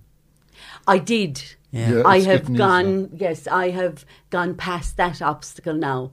There was a time when, oh, sure, I can't, and he's afraid. He, like he's still afraid of being at home alone. He's afraid of the dark. He wouldn't really go out at night that much, and all of that. And I would fall Would you- into that. But you see, that's that's where then I have great neighbours. Yeah. I have great friends. I, I better not. I, I better Don't I better. I better not name and shame. 'Cause- I have 'cause great you leave somebody out, I have but great. you- I've great neighbours and great friends, and Yeah. they come and they take it. They'll take me. They'll take me away for a couple of hours, and that gives Helena a great break. It gives me. It gives me a great break, and that's why. When, as I said, we were in Kinsale. We were in Kinsale Monday. We were in Youghal. We were in Kinsale Monday. We met uh, Liz Moynihan. There was a girl there, Helena. She's teaching a group and the course they're doing, there's a module in the group, especially for people with dementia, right? Yeah. There's a girl down there by the name of Linda Jordan. She has set up this Forget Me Not. She's doing is a bachelor's in um, dementia and that. She's single handedly going around trying to make the town dementia friendly. Yeah. Now, Liz and Linda have agreed to come to Kanturk and start to make Kanturk. If we can start to make Kanturk and Kinsale, right, these two towns dementia friendly. Yeah, pick then, them as the two and I do it. feel safe going there. Like Clonakilty has the autism friendly Yeah. status, so so why can't break. why Killaloe can't is another area. Yeah. Uh, one of the shops, some of the shops in Killaloe have stickers on the door. Killaloe, Ballina, dementia-friendly communities. Yeah. When I saw that as a man having dementia, to walk into that shop, I felt so safe, and that's the direction we're going in. Do you see there? Look, that I'm just showing that toolkit. Yeah, it's for it's the a bu- it's a towns book from- from yeah. the Alzheimer's Society. We're armed and ready to go, and I'm excited about it. Yeah. it's it's a project for me, and it's what keeps it's what keeps me going. And to anyone, Kevin, listening, whose family member, either they themselves have been given the diagnosis or a family member has been given the diagnosis of whatever type of dementia, what advice would you give them? You see, the biggest problem there is 45% of families are either ashamed or embarrassed by the fact that a member of their family has dementia. First thing I'll say is it's not contagious, right? And if you have, say, if you have a large family, there's bound to be someone in that family that has that bit of compassion. Pick up the phone to the Alzheimer's Society, talk to them, talk to me, talk to Helena, but talk to someone. And as I have said before, and like you said earlier, if I didn't come out with this, if I wasn't straight with people, I couldn't have the fantastic life I have today. I really and truly have a great life. I love going out. wh- I love why do you think people. there's so much stigma with that? I mean, if you broke a leg, we'd put a plaster of Paris on it, Correct. and we'd all be saying, "Can I sign your cast there?" I don't know if they still do that anymore, do they? but, uh, but but you know what I mean? Or, or even if God forbid you got cancer, we'd be talking to Yeah. you. How's your chemo going? How's your radiation going? What what is it? I th- is it I fear? could look. I could be very wrong, but if you go to a doctor with a heart problem, a lung problem, a kidney problem, we'll send you to the consultant and we'll go for tests and X-rays and we'll see what's wrong. When you go for a problem with your brain, and please, I've nothing against psychologists or psychiatrists. We'll send you to a psychiatrist to talk about it. Wrong approach, I'm sorry. When you go to a doctor and you they think that you have some form of dementia, you should be taken to your consultant. And your consultant, I honestly believe, is obliged to do a scan and see exactly what's wrong. Then send you out to the other people. Mm. But I do think they get the cat before the horse. So therein lies, oh my God, he's dementia. Oh my God, he's seeing a counsellor. He's seeing a, a psychiatrist. There's a stigma attached to that. It's like the stigma attached to mental health. It's, it's, 100%. It's, it's the same thing. 100%. And Helena, what advice would you, would you give from the carer's point of view if a family member gets that? What is a devastating diagnosis? Well, it is actually, and um, as Kevin always repeats, that it's incurable and progressive. And I suppose the advice, from my point of view, would be not to keep it quiet, to talk to your friends about it and open up. And it's like, you know, that God grant me the serenity to accept the things I cannot change. Once you get over that hump, that you accept the things you cannot change, then you can put floodlights on the footpath that you're going to walk on rather than staying behind the ditch in the dark. And I suppose, you know, we have a habit of being a little bit secretive, you know, if there's a kind of, a, oh, it's, you know, mental health or it's a, a head problem. Um, definitely talking and discussing. Now, we've been exceptionally lucky. Kevin has a fantastic medical team. Yeah. Absolutely Unreal. wonderful. He got an early diagnosis and it's been great. At least now you know what road you're taking and what you can do to facilitate living well with dementia. Yeah. And, and do, do, do you worry about the future or do you just say what'll be will be? This time last year, when I was in with you this time last year, my daughter Noreen was getting married in Australia. Yeah. April, 12 months.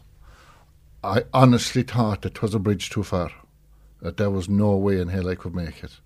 Two years down the road now, as it stands now, Noreen is getting married in 12 months' time, and that's the way I look at it. And come hell or high water, unless the man above takes me, I'm going. Yeah. I am not going to miss it. Yeah.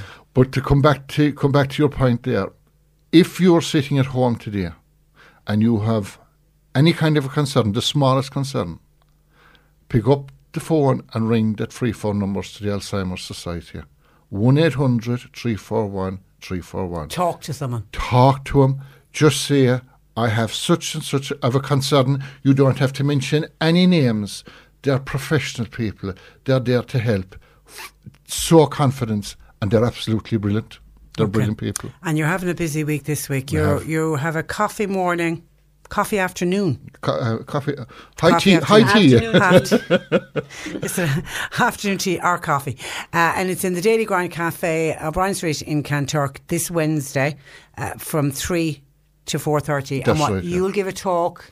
Um, it's, it's going to be a little bit more informal. I'll be there. Helena will be there. Amy Murphy, um, the Southern Dementia Advisor, will will be there. She's my dementia advisor. so more informal chat. Yeah. We, what, yeah, it's good. I'll tell you the way it will be is we'll be there. Come in, have a cup of coffee. Yeah. Um, we'll just introduce ourselves, and that's it. There'll be no long speeches. Okay. There'll be leaflets there, right? We're available to talk to if you want to talk to us, and if you don't, just pick up the leaflet. And you're aiming it at anyone who has a diagnosis or anyone who's worried. Just worried. Because there are a number of people who worry about memory loss and are just fearful of getting the diagnosis. And terrified. yeah. I'll put it like this: I met a man in Dublin. Um, he, he emailed me, and I met him to give him my book. He was a man in his late seventies, lovely, lovely guy, and he said that I don't know what to do. I think I might have dementia. I have an appointment next Wednesday, but I don't know whether I should do or not. So I said, Are you worried about it? He said, I'm worried sick. And my advice to him was go in and meet the doctor, right? If your appointment is 11 o'clock, when you walk out at half 11, you're not going to be feeling any better or any worse, but at least you'll know. And the stress you're going through right now, Just worrying about it, Yeah, of not knowing, point. is worse than if you do if you do know. Yeah, that's a great I- point. I'm also before, before I finish up. I'm also going to be in Phillips Bookshop in Mallow doing a book signing today. Okay. Between two and half past three. They've been brilliant, absolutely brilliant to me. And not only will I be there for a book signing, but if someone wants to come in and just Again, have a chat, right. or if they just want general information on dementia, I'm going to have so that that's as well. Philip's Bookshop today, um, today. two and a half, three. Yeah. Okay, and um, Helena, I spotted you on, on YouTube. On you, you both gave um, a really nice talk. Yes, uh, that was Al's talk Al's in Sligo. Talk and the Alzheimer's Society have a YouTube channel, and um, so it's again to raise awareness um, for those who live with dementia and for carers who are living with the person with dementia, and I suppose really strategies to cope with um, the fluctuations, I suppose for me, the fluctuations are part of uh, Lewy body dementia. So when you have Alzheimer's, you know, it's every different. day is, it's totally different. Yeah. Whereas with Lewy body dementia, Kevin could be feeling very well for an hour or two in the day. And then he could be just so sick or even almost medically sick for yeah. another six hours in the day. So the fluctuations are very difficult to deal with because you'll be fine one minute and then he's very it's hard to plan. The, uh, the, yeah. the ELS talks actually, anyone that has access to YouTube, the ELS talks will blow you away because you have people there with every kind of dementia. Yeah, yeah. And you have every kind of a carer. And not only that, but you have some unbelievable young ladies. There's one particular girl in Limerick, and she talks about her dad and what it was like for them. So even if you just want to get the basic information and yeah. see what it's like for someone, there it covers all the ten minute the yeah. ten minute clips. I'll tell you how powerful they are. Austra- Ireland is leading the way with them, but Australia are so impressed by them, they're considering doing them. Okay. So like like we, we we are we are some crowd, we are some nation. If we could knock the stigma in the head, get our communities dementia friendly, our lives are going to well, be. Well, listen, you're helping, that's for sure. Will you come back to us when the new book is out? I probably can't see you again. you know, I have a soft spot for you. uh, you do. You're, we love having you in. And uh, lots of people wanted to wish you well, and people's just saying how brave you are. Uh, Anne says, I looked after a relative with Alzheimer's for 15 years. I kept him at home. He was so happy to be at yeah. uh, home. Um, and people saying similar, having uh, lost loved ones uh, to dementia. And actually, we've been talking with a woman from Wales, um, Karen Penny. She's walking around the whole of Ireland and oh, the whole of it for Alzheimer research. and she's, yeah, had the other day. Yeah, yeah and she's fantastic. she's doing great work, and like she both of her in laws, uh, she lost both of them through uh, dementia. Um, but just talking about how important research is. Yeah, you know, it's, and it's, it's, just it's getting the message out there, and, and what you're doing to get the stigma, to try and get over the stigma, and to get people to recognise it. Yeah. And, and get the help that they need. And but on a plus side, then on a plus side, in the last twelve months, I've seen a remarkable improvement. If we can keep going on the road we're going, I can tell you we are on the right road. Yeah. We really are on the right road. Like to see the Alzheimer's Society breaking into the west of Ireland now, that's pretty much Leinster, Munster, and Connacht, you know, taking care of the, these places there. 11 people a day, it's, you know, it's a okay, lot. Give us the number again for the Alzheimer's. Uh, 1 800 341 341. Okay, nothing wrong with your memory, that's for sure, I'm Kevin. You. Listen, look after And I don't forget the cart beaters either. Thanks to Kevin and Helena Quaid. Thank you both for joining us in the studio. We've given away five grand. With C103 Cash Tracks. Going to give you a hug and I'm going to give you 500 euro. Oh, that's unbelievable. Congratulations to you. You've just won for yourself 500 euro. Oh, fantastic. You have just won 500 euro. Oh, my God. I'm so happy. Thank you so much. How about 500 euro richer? Kind of better? Not a bother, yeah. You are caller number 50. Oh, that's very It's our way of saying thank you for listening to C103. With Kavanagh's, the new name for Ford in Mallow. For new and used car sales, visit Kavanagh's.com. C103 Cash Tracks. Stay listening for our next big giveaway. On the home of Cork's greatest hits. C103. You're listening to Cork Today on replay. Phone and text lines are currently closed firstly on the gentleman who sent in the WhatsApp earlier, who was just wondering and wanting to know, you know, has common sense gone out the window? What a bit of give and take. This was the gentleman who was in Clonakilty on Valentine's evening.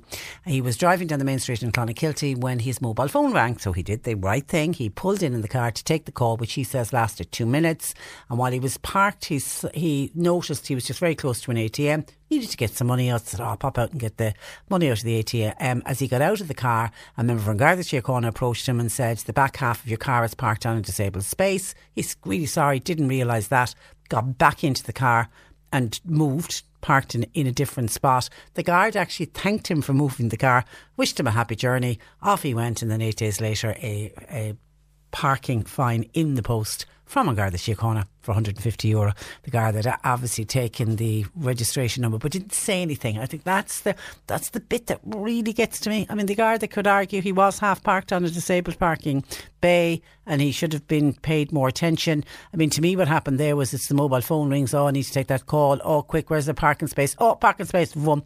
And yet, not that you're not looking, but you're just not concentrating 100% as you would be if you were just driving down the town looking for a parking space, you never, hopefully, would park in a disabled parking bay. Didn't realise that the back half of the car was, was obviously in front. He wasn't on the full bay. So what he was looking out at was a parking space. Didn't realise where the back half of the car was. I, I just I still think the guard they should have said, you know, sorry, you've broken the law. I, I'm giving you a ticket, but he didn't. And then the, then was eight days later to get that in the post. Okay, some of your thoughts on this. Heidi says, "Oh, Patricia, that guy that got the ticket, I would have challenged that if it happened to me." I wonder if he's got a dash cam because if he had a dash cam in the car that records voice, surely that would help the man to challenge it. It's sad to think uh, that this could happen. It's certainly not good for the public image of An Garda Síochána. And Dick says, What is it with Templemore? Civilised people go in for X period of weeks Garda training and they come out completely different people all together. Well, actually, Ah, I was out on Friday night and we got a taxi back from the city back to uh, Mallow. And as we were coming out the Commons Road, the flashing blue lights and the taxi driver pulled in. And it was a female member of An Garda Síochána saying, You're speeding, that he was doing 77 miles in a 50 mile zone.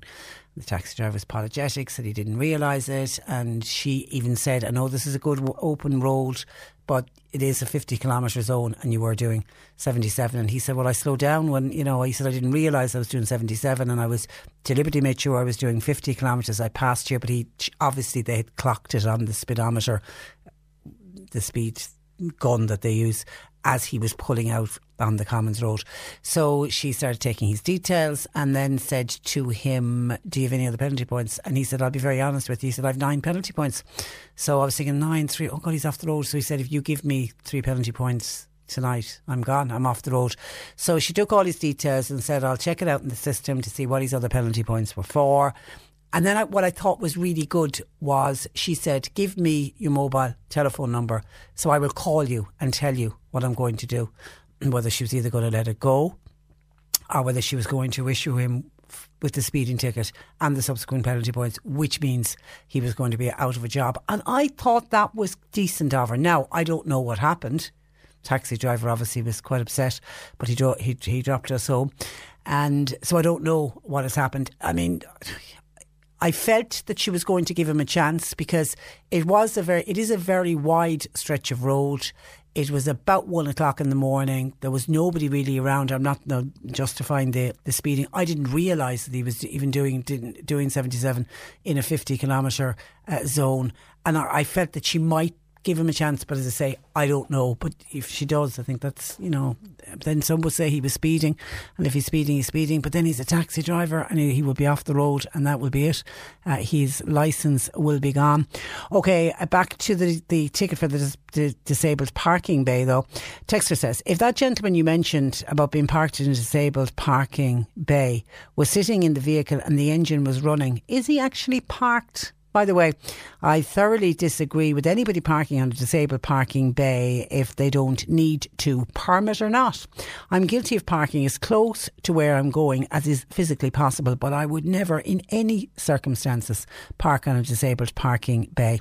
The gentleman should put the fine, put it in the house generated summons, put the in-house generated summons, oh, sorry, put the in-house generated summons back into the envelope and write return to sender across it and put it back in the letterbox. Yeah, but um, th- that's he'll end up getting double or triple fine. He'll end up before the courts. It's been issued. If he wants to fight it, and I don't know if he would be able to fight it, but certainly just saying return to sender that will that will come back to haunt him. That is for sure. And then um, drinking and driving and losing your license and all of that. John says anyone caught for drinking and driving, I would we- I would welcome them to the club as I have been there. Don't do it. And that's from John, who obviously lost his license at some stage for drinking and driving.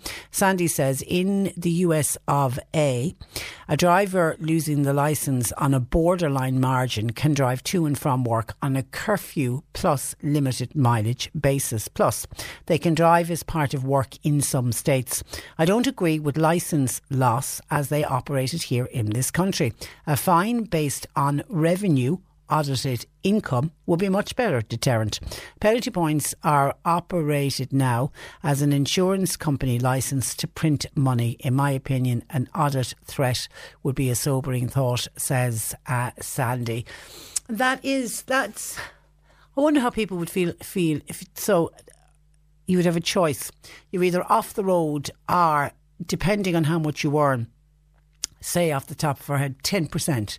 You give up 10% of your income for that year because you were caught drink driving. Is that a better deterrent than being told you'll be off the road for three months? Sandy reckons that that would act, that would actually make people stop if, if you were told 10% of whatever you earn, if you get caught drinking and driving, you'll hang on to your licence, you won't get penalty points, but by God, it'll cost you and it'll be 10% of your income. And then obviously, if you're caught again, it will go to 15% of your income and on and on it will go. Would hitting people where it hurts, basically, hitting people in the pocket, is that a better deterrent than saying to somebody, I'm going to take your licence away from you? I'd welcome your thoughts on that.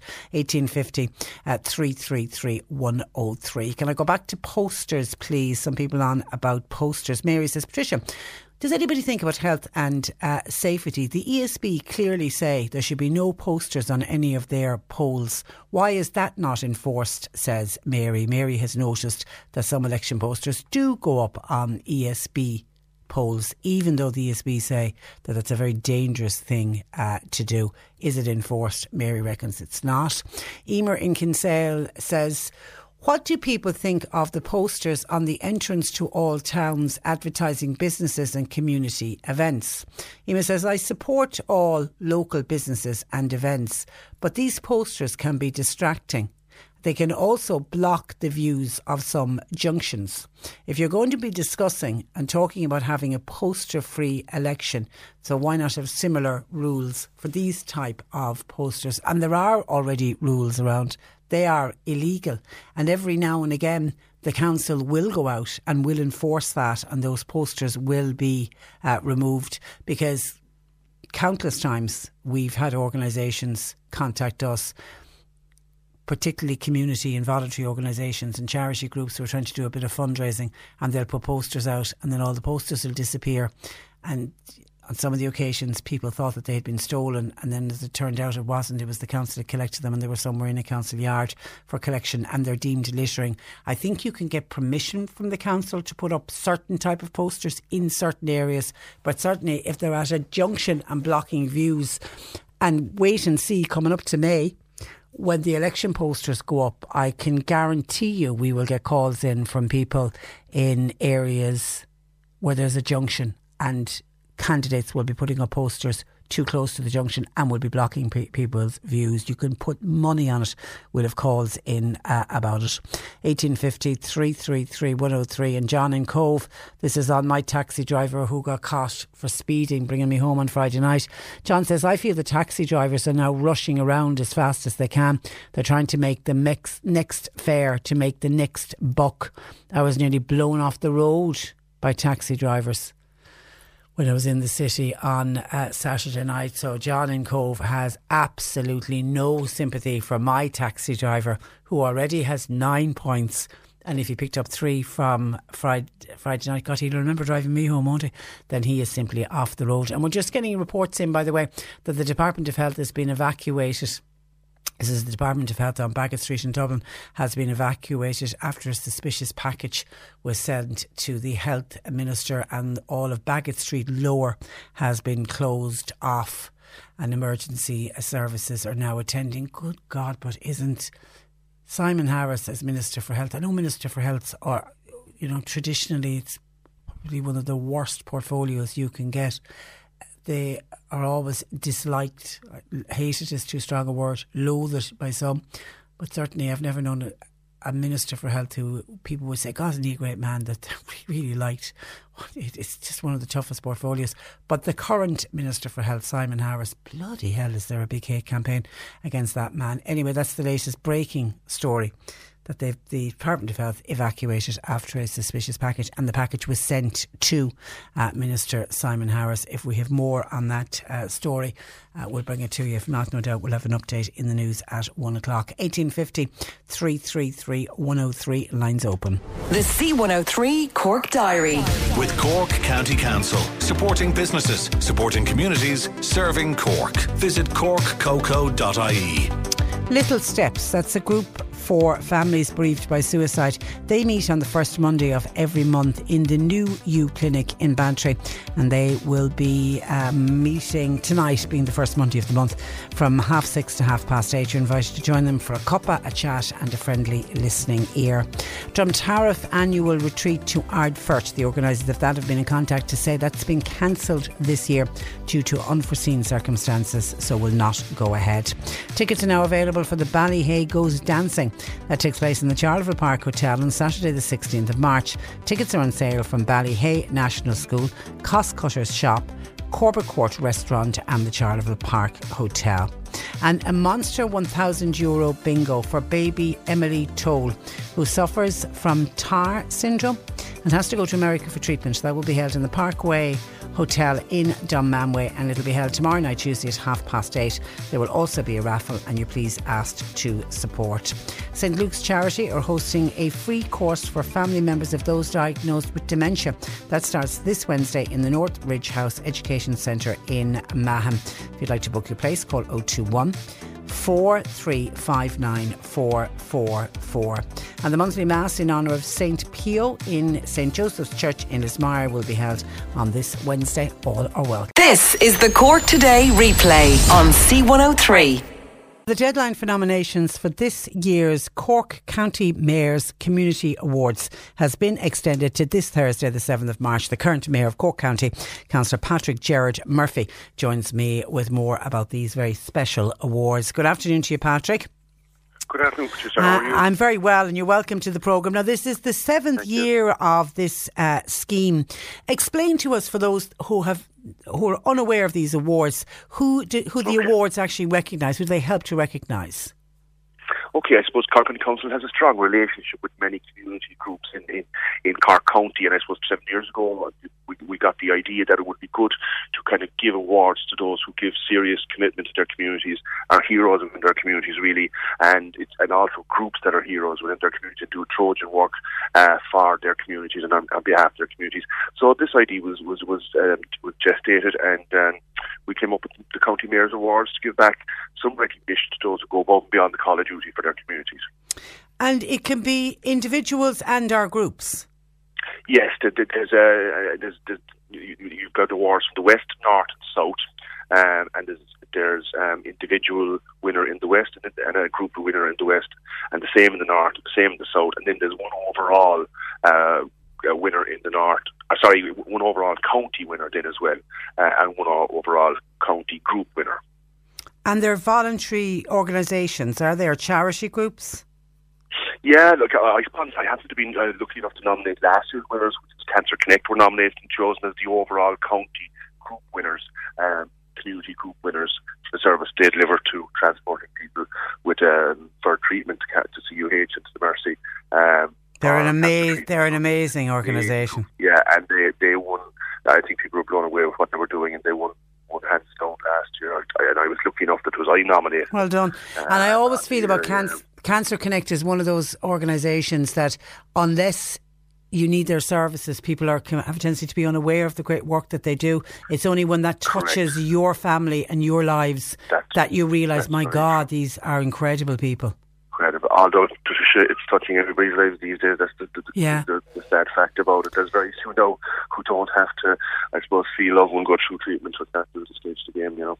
And what I like about these awards, uh, Patrick, they really are for people who rarely get recognised. For many, they go about their voluntary work quietly. Yes, they, they, they, they tip away on the ground. A lot of don't even want to be nominated. They're nominated by people who think that are by the community who think they've done serious work. They never seek these nominations or never, you know, um, covet them at all. Uh, but the communities they represent decide that you know they have done so much for us that we put them forward, and uh, it's it's great to see um, them being recognised, um, kind of unsung heroes in a way. Can anybody make a nomination? it has to be done through the public participation, participation network Okay. or through your local coun your local councillors. So they are the vehicles to nomination. You've got PPNs, public participation network members around around the county. Um, uh, from each of the divisions, and there's also your all your local councillors. All all the local councillors can can nominate as well. So you can what? Is there a form, or do people just write down why they why they think the Well, person's if you, worthy?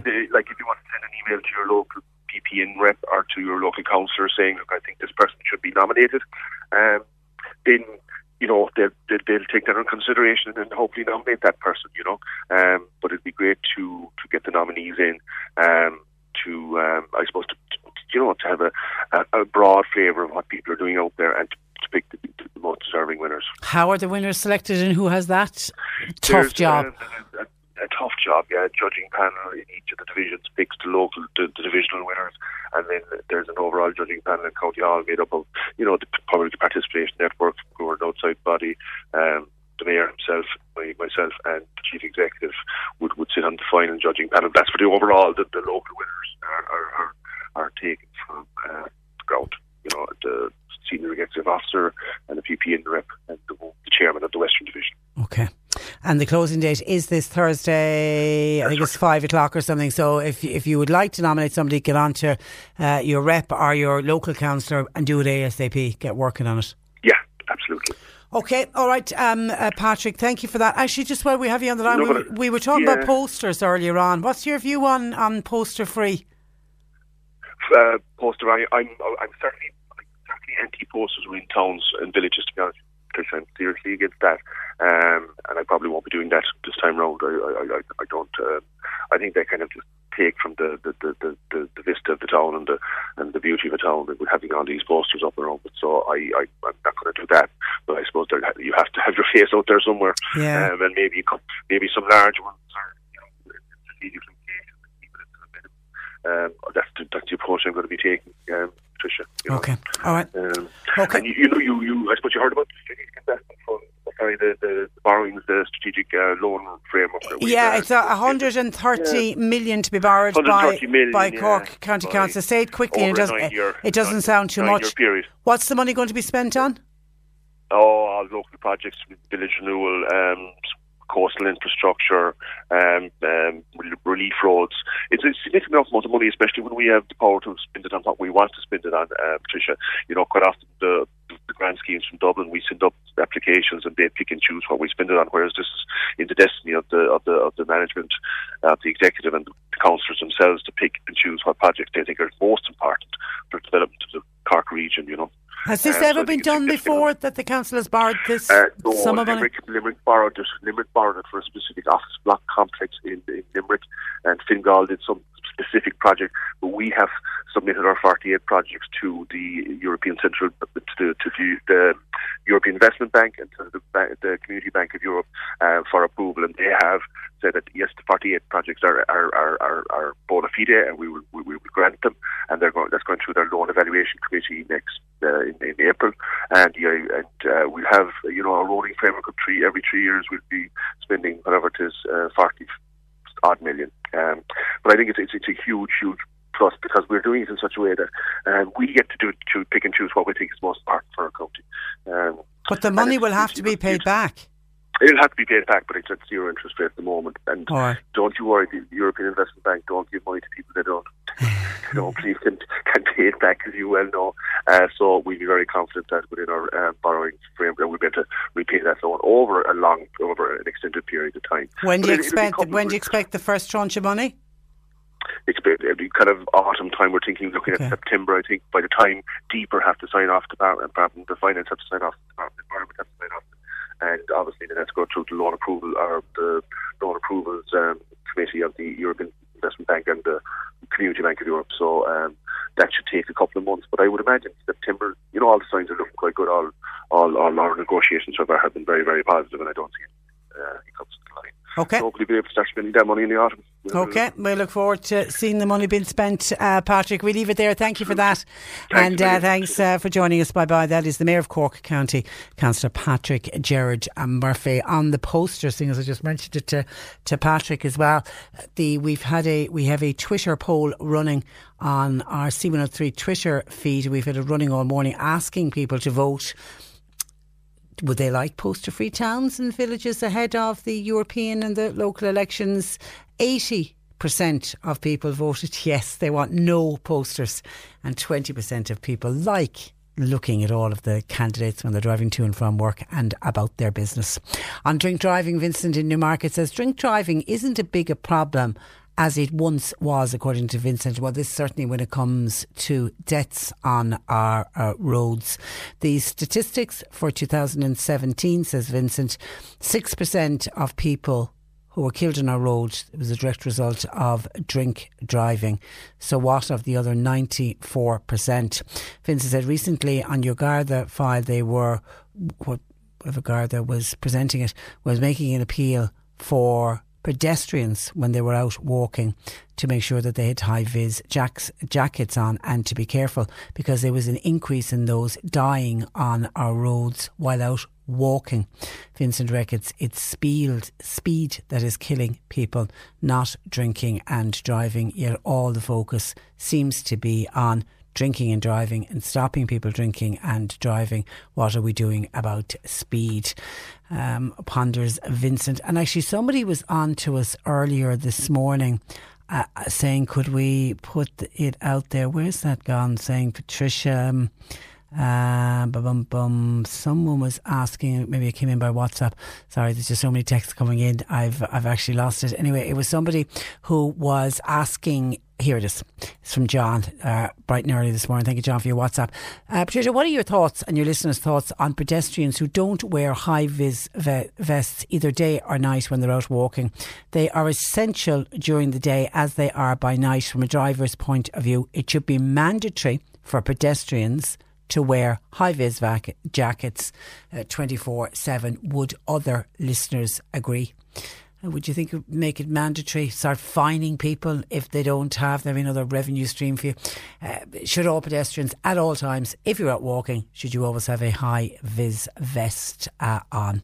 And Anthony says the echo is no more. The evening echo is no more. What will the guys do? The echo boys. Well, Anthony, I can tell you, the echo boys were out this morning in great voice, shouting echo, echo, echo. They were out early this morning rather than being out uh, this evening. Okay, we need to take a break. If you have questions for Annalise Drusella, nutritional therapist, please get them into us because Annalise uh, joining us after the break. 1850 333 103. Text or WhatsApp 0862 103 103. Hi, Martina here. Join me every weekday from 4 to 7 for Drive Time, where I'll keep you up to date on all the latest traffic information. We'll spread some positivity with our feel good story and song of the day. And of course, we'll be serving up a generous portion of Cork's greatest hits. C103. This is the Cork Today replay on C103. Annalise Dressel from the Health Hub Times Square in Ballincollig uh, joining me on this Monday afternoon. Good afternoon to you, Annalise. Good afternoon. And I can straight away see a question in saying, could you ask Annalise any update, please, on what's happening with the VAT at 23? Uh, percent? Uh, we know it was meant to, we spoke with Annalise last week, we know it was meant to go through on Friday and it's been put off until November. Anything happened since? Nothing happened since then, Patricia, Okay. and nothing much will happen, I reckon, until they meet in June. Um, I think that's the date that's set. So basically, there's a number of things that need to be legislated for um, and what the VAT rate should be. So the VAT rate on health supplements has been postponed and put in with that lot. So I do think we need to still kind of activate and push and promote because we what we really need the government to do in the next budget is to say that health supplements should be zero percent VAT, Mm. and that should that should form then the legislation around it, and then hopefully it won't go through as planned in November. But I mean, it's unprecedented as well that anything would go from zero percent to twenty three percent. So um, hopefully, hopefully they'll they'll um, continue to rep our, like our local TDs will continue to represent represent our interests. And I'm still gathering signatures, and I'm still going, you know, a full steam ahead, kind of with petitioning, thinking that we still have a bit of work ahead of us. Yeah, I mean, as you know, I mentioned it last week, the battle has been won, but the war certainly isn't over. exactly, Yeah. that's exactly it. Okay, let's get straight into questions. Mary was on. I'm a woman in my 70s and my hair is very fine. What shampoo can I use to thicken up my hair? So, okay, so that's a good question because a lot of people will come in, Patricia, with thinning hair as well and say, what shampoo should I use? So, generally, I think if you want to thicken your hair up, you really want to improve the quality from within. Now, if your hair is very thin naturally anyway, a shampoo that doesn't leave a residue on your hair, that is a kind of a, a film that covers over your hair. A lot of conditioners would do that. It can make it very limp and look your hair, make your hair look a lot thinner. And there's a very good shampoo that can help with that called, um, I think it's by a, a Jason's Thick and Thin.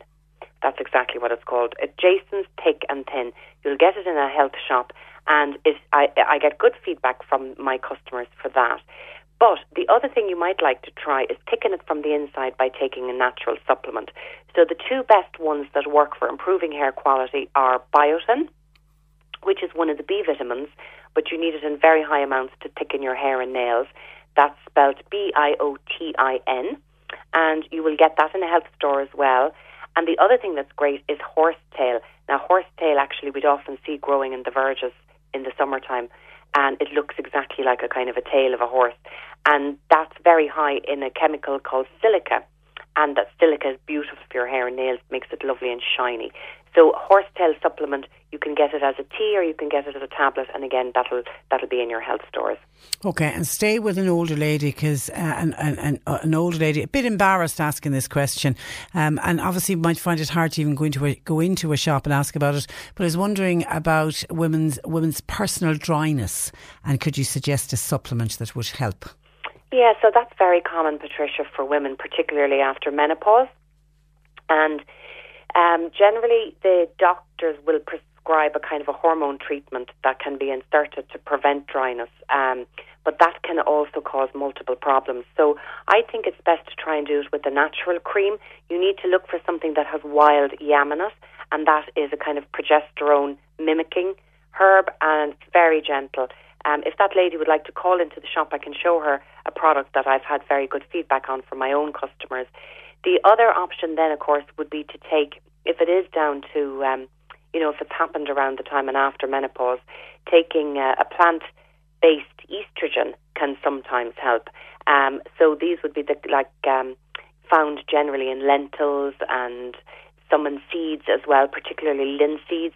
Soya also would be a, a natural source of plant estrogens, and you can buy those in foods or you can buy them in supplement form, and that can work to kind of stimulate or, or mimic estrogen within your body, and that can help with dryness as well. Okay, and a couple of questions in on pretty much the same issue. Advice, please, around the best cooking oil uh, to use. With one listener saying, is is olive oil the best to fry with normal olive oil or extra virgin olive oil? Could Annalise talk about cooking oils, please? Yeah, and again, Patricia, there's so much misinformation about oil out there and what to cook with.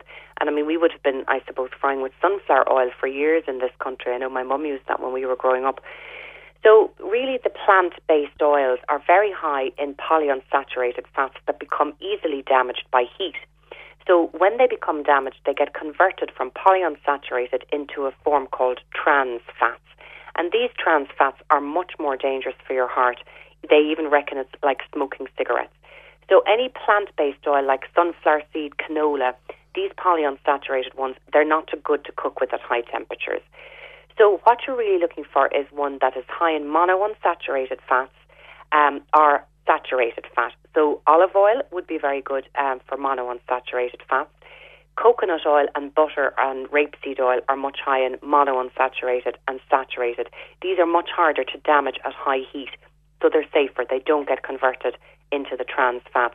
Personally, I fry with a bit of um, olive oil and a bit of butter. If I'm frying, I mix the two of them.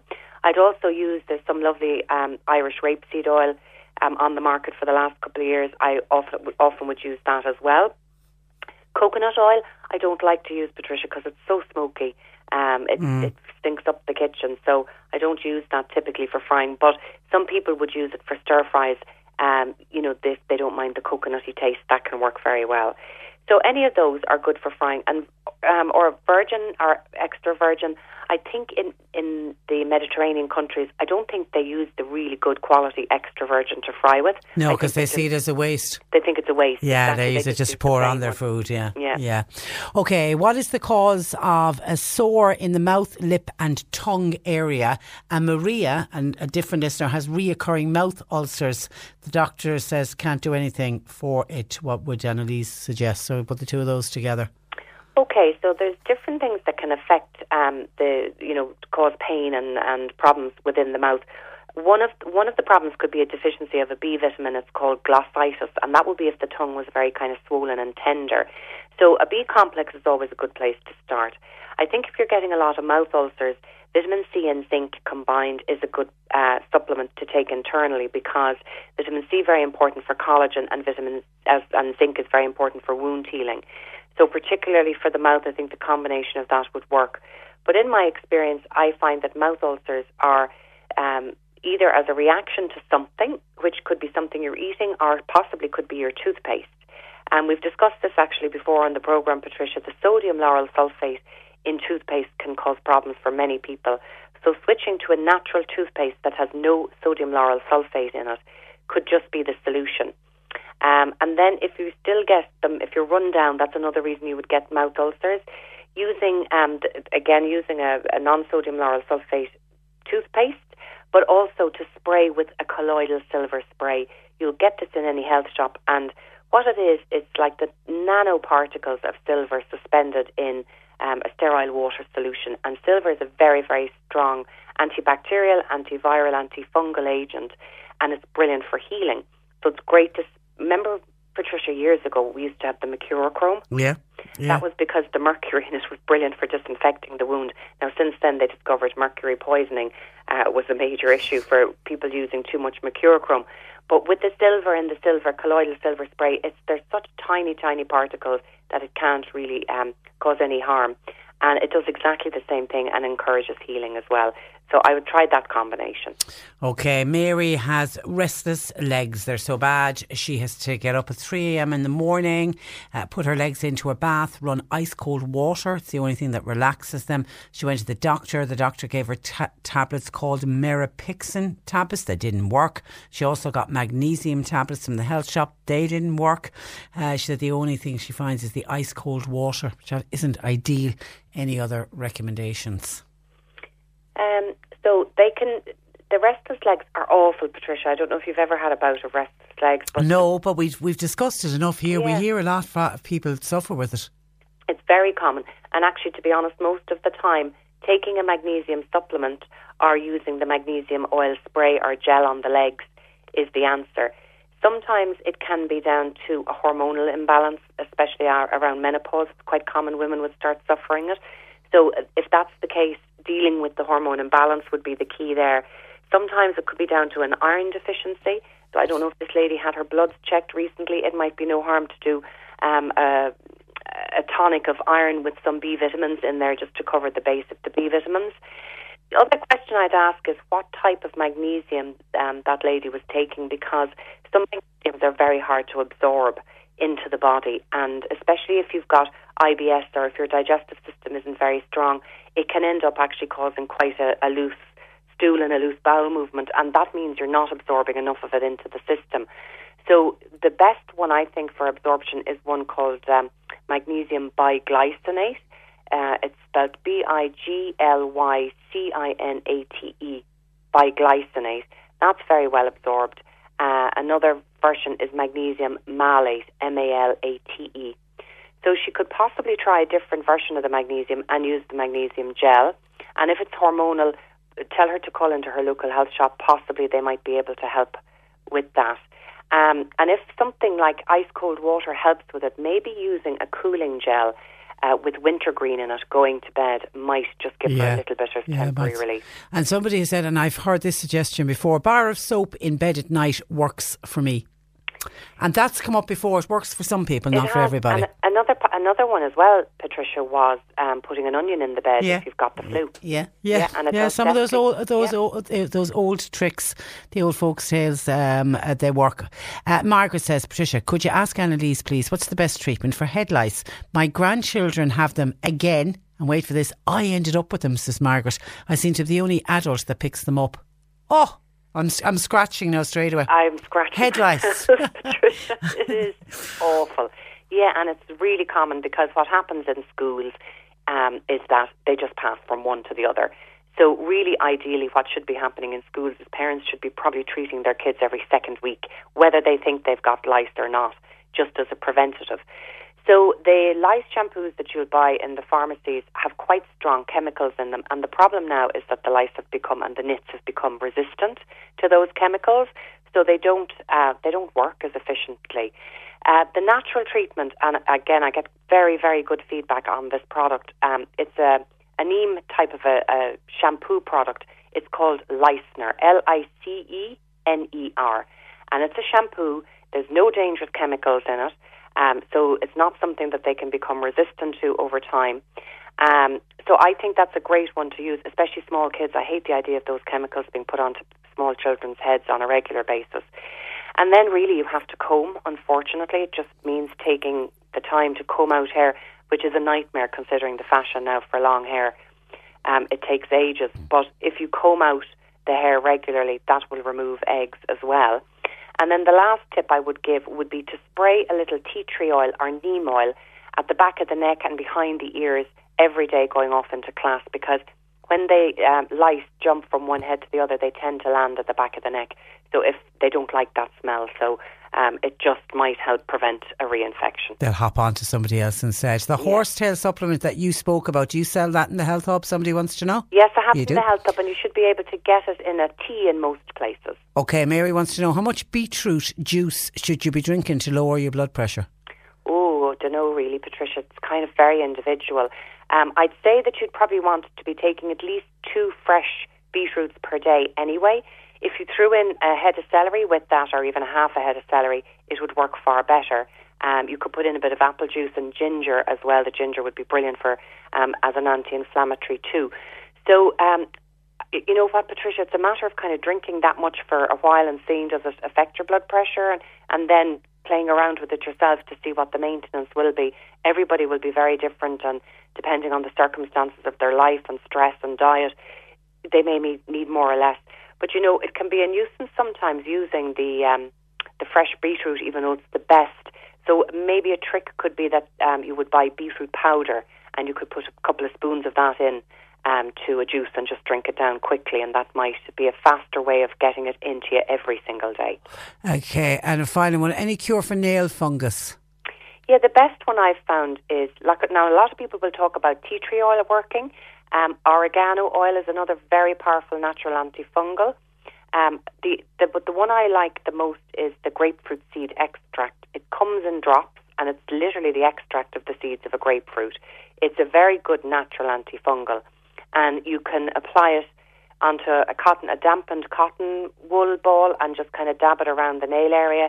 But you should also soak the feet or the hands a couple of times a week in warm water with plenty of the drops in it, so it soaks right in under the nail and do it regularly and bear with it because you have to remember it takes about six weeks from the nail to grow from the bed all the way up. Yeah. So what you're looking to see is the new nail coming up being healthy because it's not going to reverse the fungus on the existing nail. It just needs to grow out and be cut off. Okay, look, have a great week and we'll talk to you again next week. Thanks, next Monday. Thanks for joining us. Annalise Dressel, the Health, Health Hub Times Square in Ballincollig. Find a couple of comments in. Anne says, Patricia, uh, people wearing high vis vests when out walking and somebody suggesting they should be fined. Please don't introduce that. It will be another government gimmick. What they should do instead is fine them but donate the money to charity. Uh, don't give it back to the government. John says, Patricia, I'm constantly passing the fellas walking home the roads after the pubs close and all of them wearing dark clothes. I've nearly knocked them down on some occasions. Uh, two weeks ago, I got a terrible fright, so very much in favour of making compulsory for people to wear high vis jackets. And on the Garda, that gave one of our listeners the parking ticket for parking in the disabled parking bay, even though he didn't realise that the back part of the car was on it. Sheila says, That's so mean of the Garda who sent the fine to the man whose back wheels were in the disabled parking space. Uh, I feel that Garda stooped very low. They avail, they some of the Gardaí avail of the easy catch rather than confront uh, criminals. I thought it was very mean, says uh, Sheila. And there's a mixed reaction, I have to say, on that. Some are saying the Garda was right. He was parked on the disabled bay. He shouldn't have been, even if it was done in uh, error. And others see it as being uh, a little bit uh, mean. And Anne says, Patricia, the lady with the restless legs, tell her to try some tonic water before going to bed, as the quinine in it helps stop restless legs. Well, it works for me, says Anne. Thank you, uh, Anne, for that. Okay, that's where I leave you for today. My thanks to uh, John Paul McNamara for producing. Nick is with you for the afternoon, and we will be back with you tomorrow morning at uh, 10 o'clock. Until then, I'm Patricia Messenger. Hi, I'm Daniel, founder of Pretty Litter. Did you know cats tend to hide symptoms of sickness and pain? I learned this the hard way after losing my cat, Gingy. So I created Pretty Litter, a health monitoring litter that helps detect early signs of illness by changing colors, saving you money and potentially your cat's life. Pretty Litter is veterinarian developed, and it's the easiest way to keep tabs on your fur baby's health right at home. Go to prettylitter.com and use code ACAST for 20% off your first order and a free cat toy. Terms and conditions apply. See site for details. Hi, this is Craig Robinson from Ways to Win, and support for this podcast comes from Invesco QQQ, the official ETF of the NCAA. Invesco QQQ is proud to sponsor this episode and even prouder to provide access to innovation for the last 25 years. Basketball has had innovations over the years too. We're seeing the game played in new ways every day. Learn more at Invesco.com slash QQQ. Let's rethink possibility. Invesco Distributors, Inc.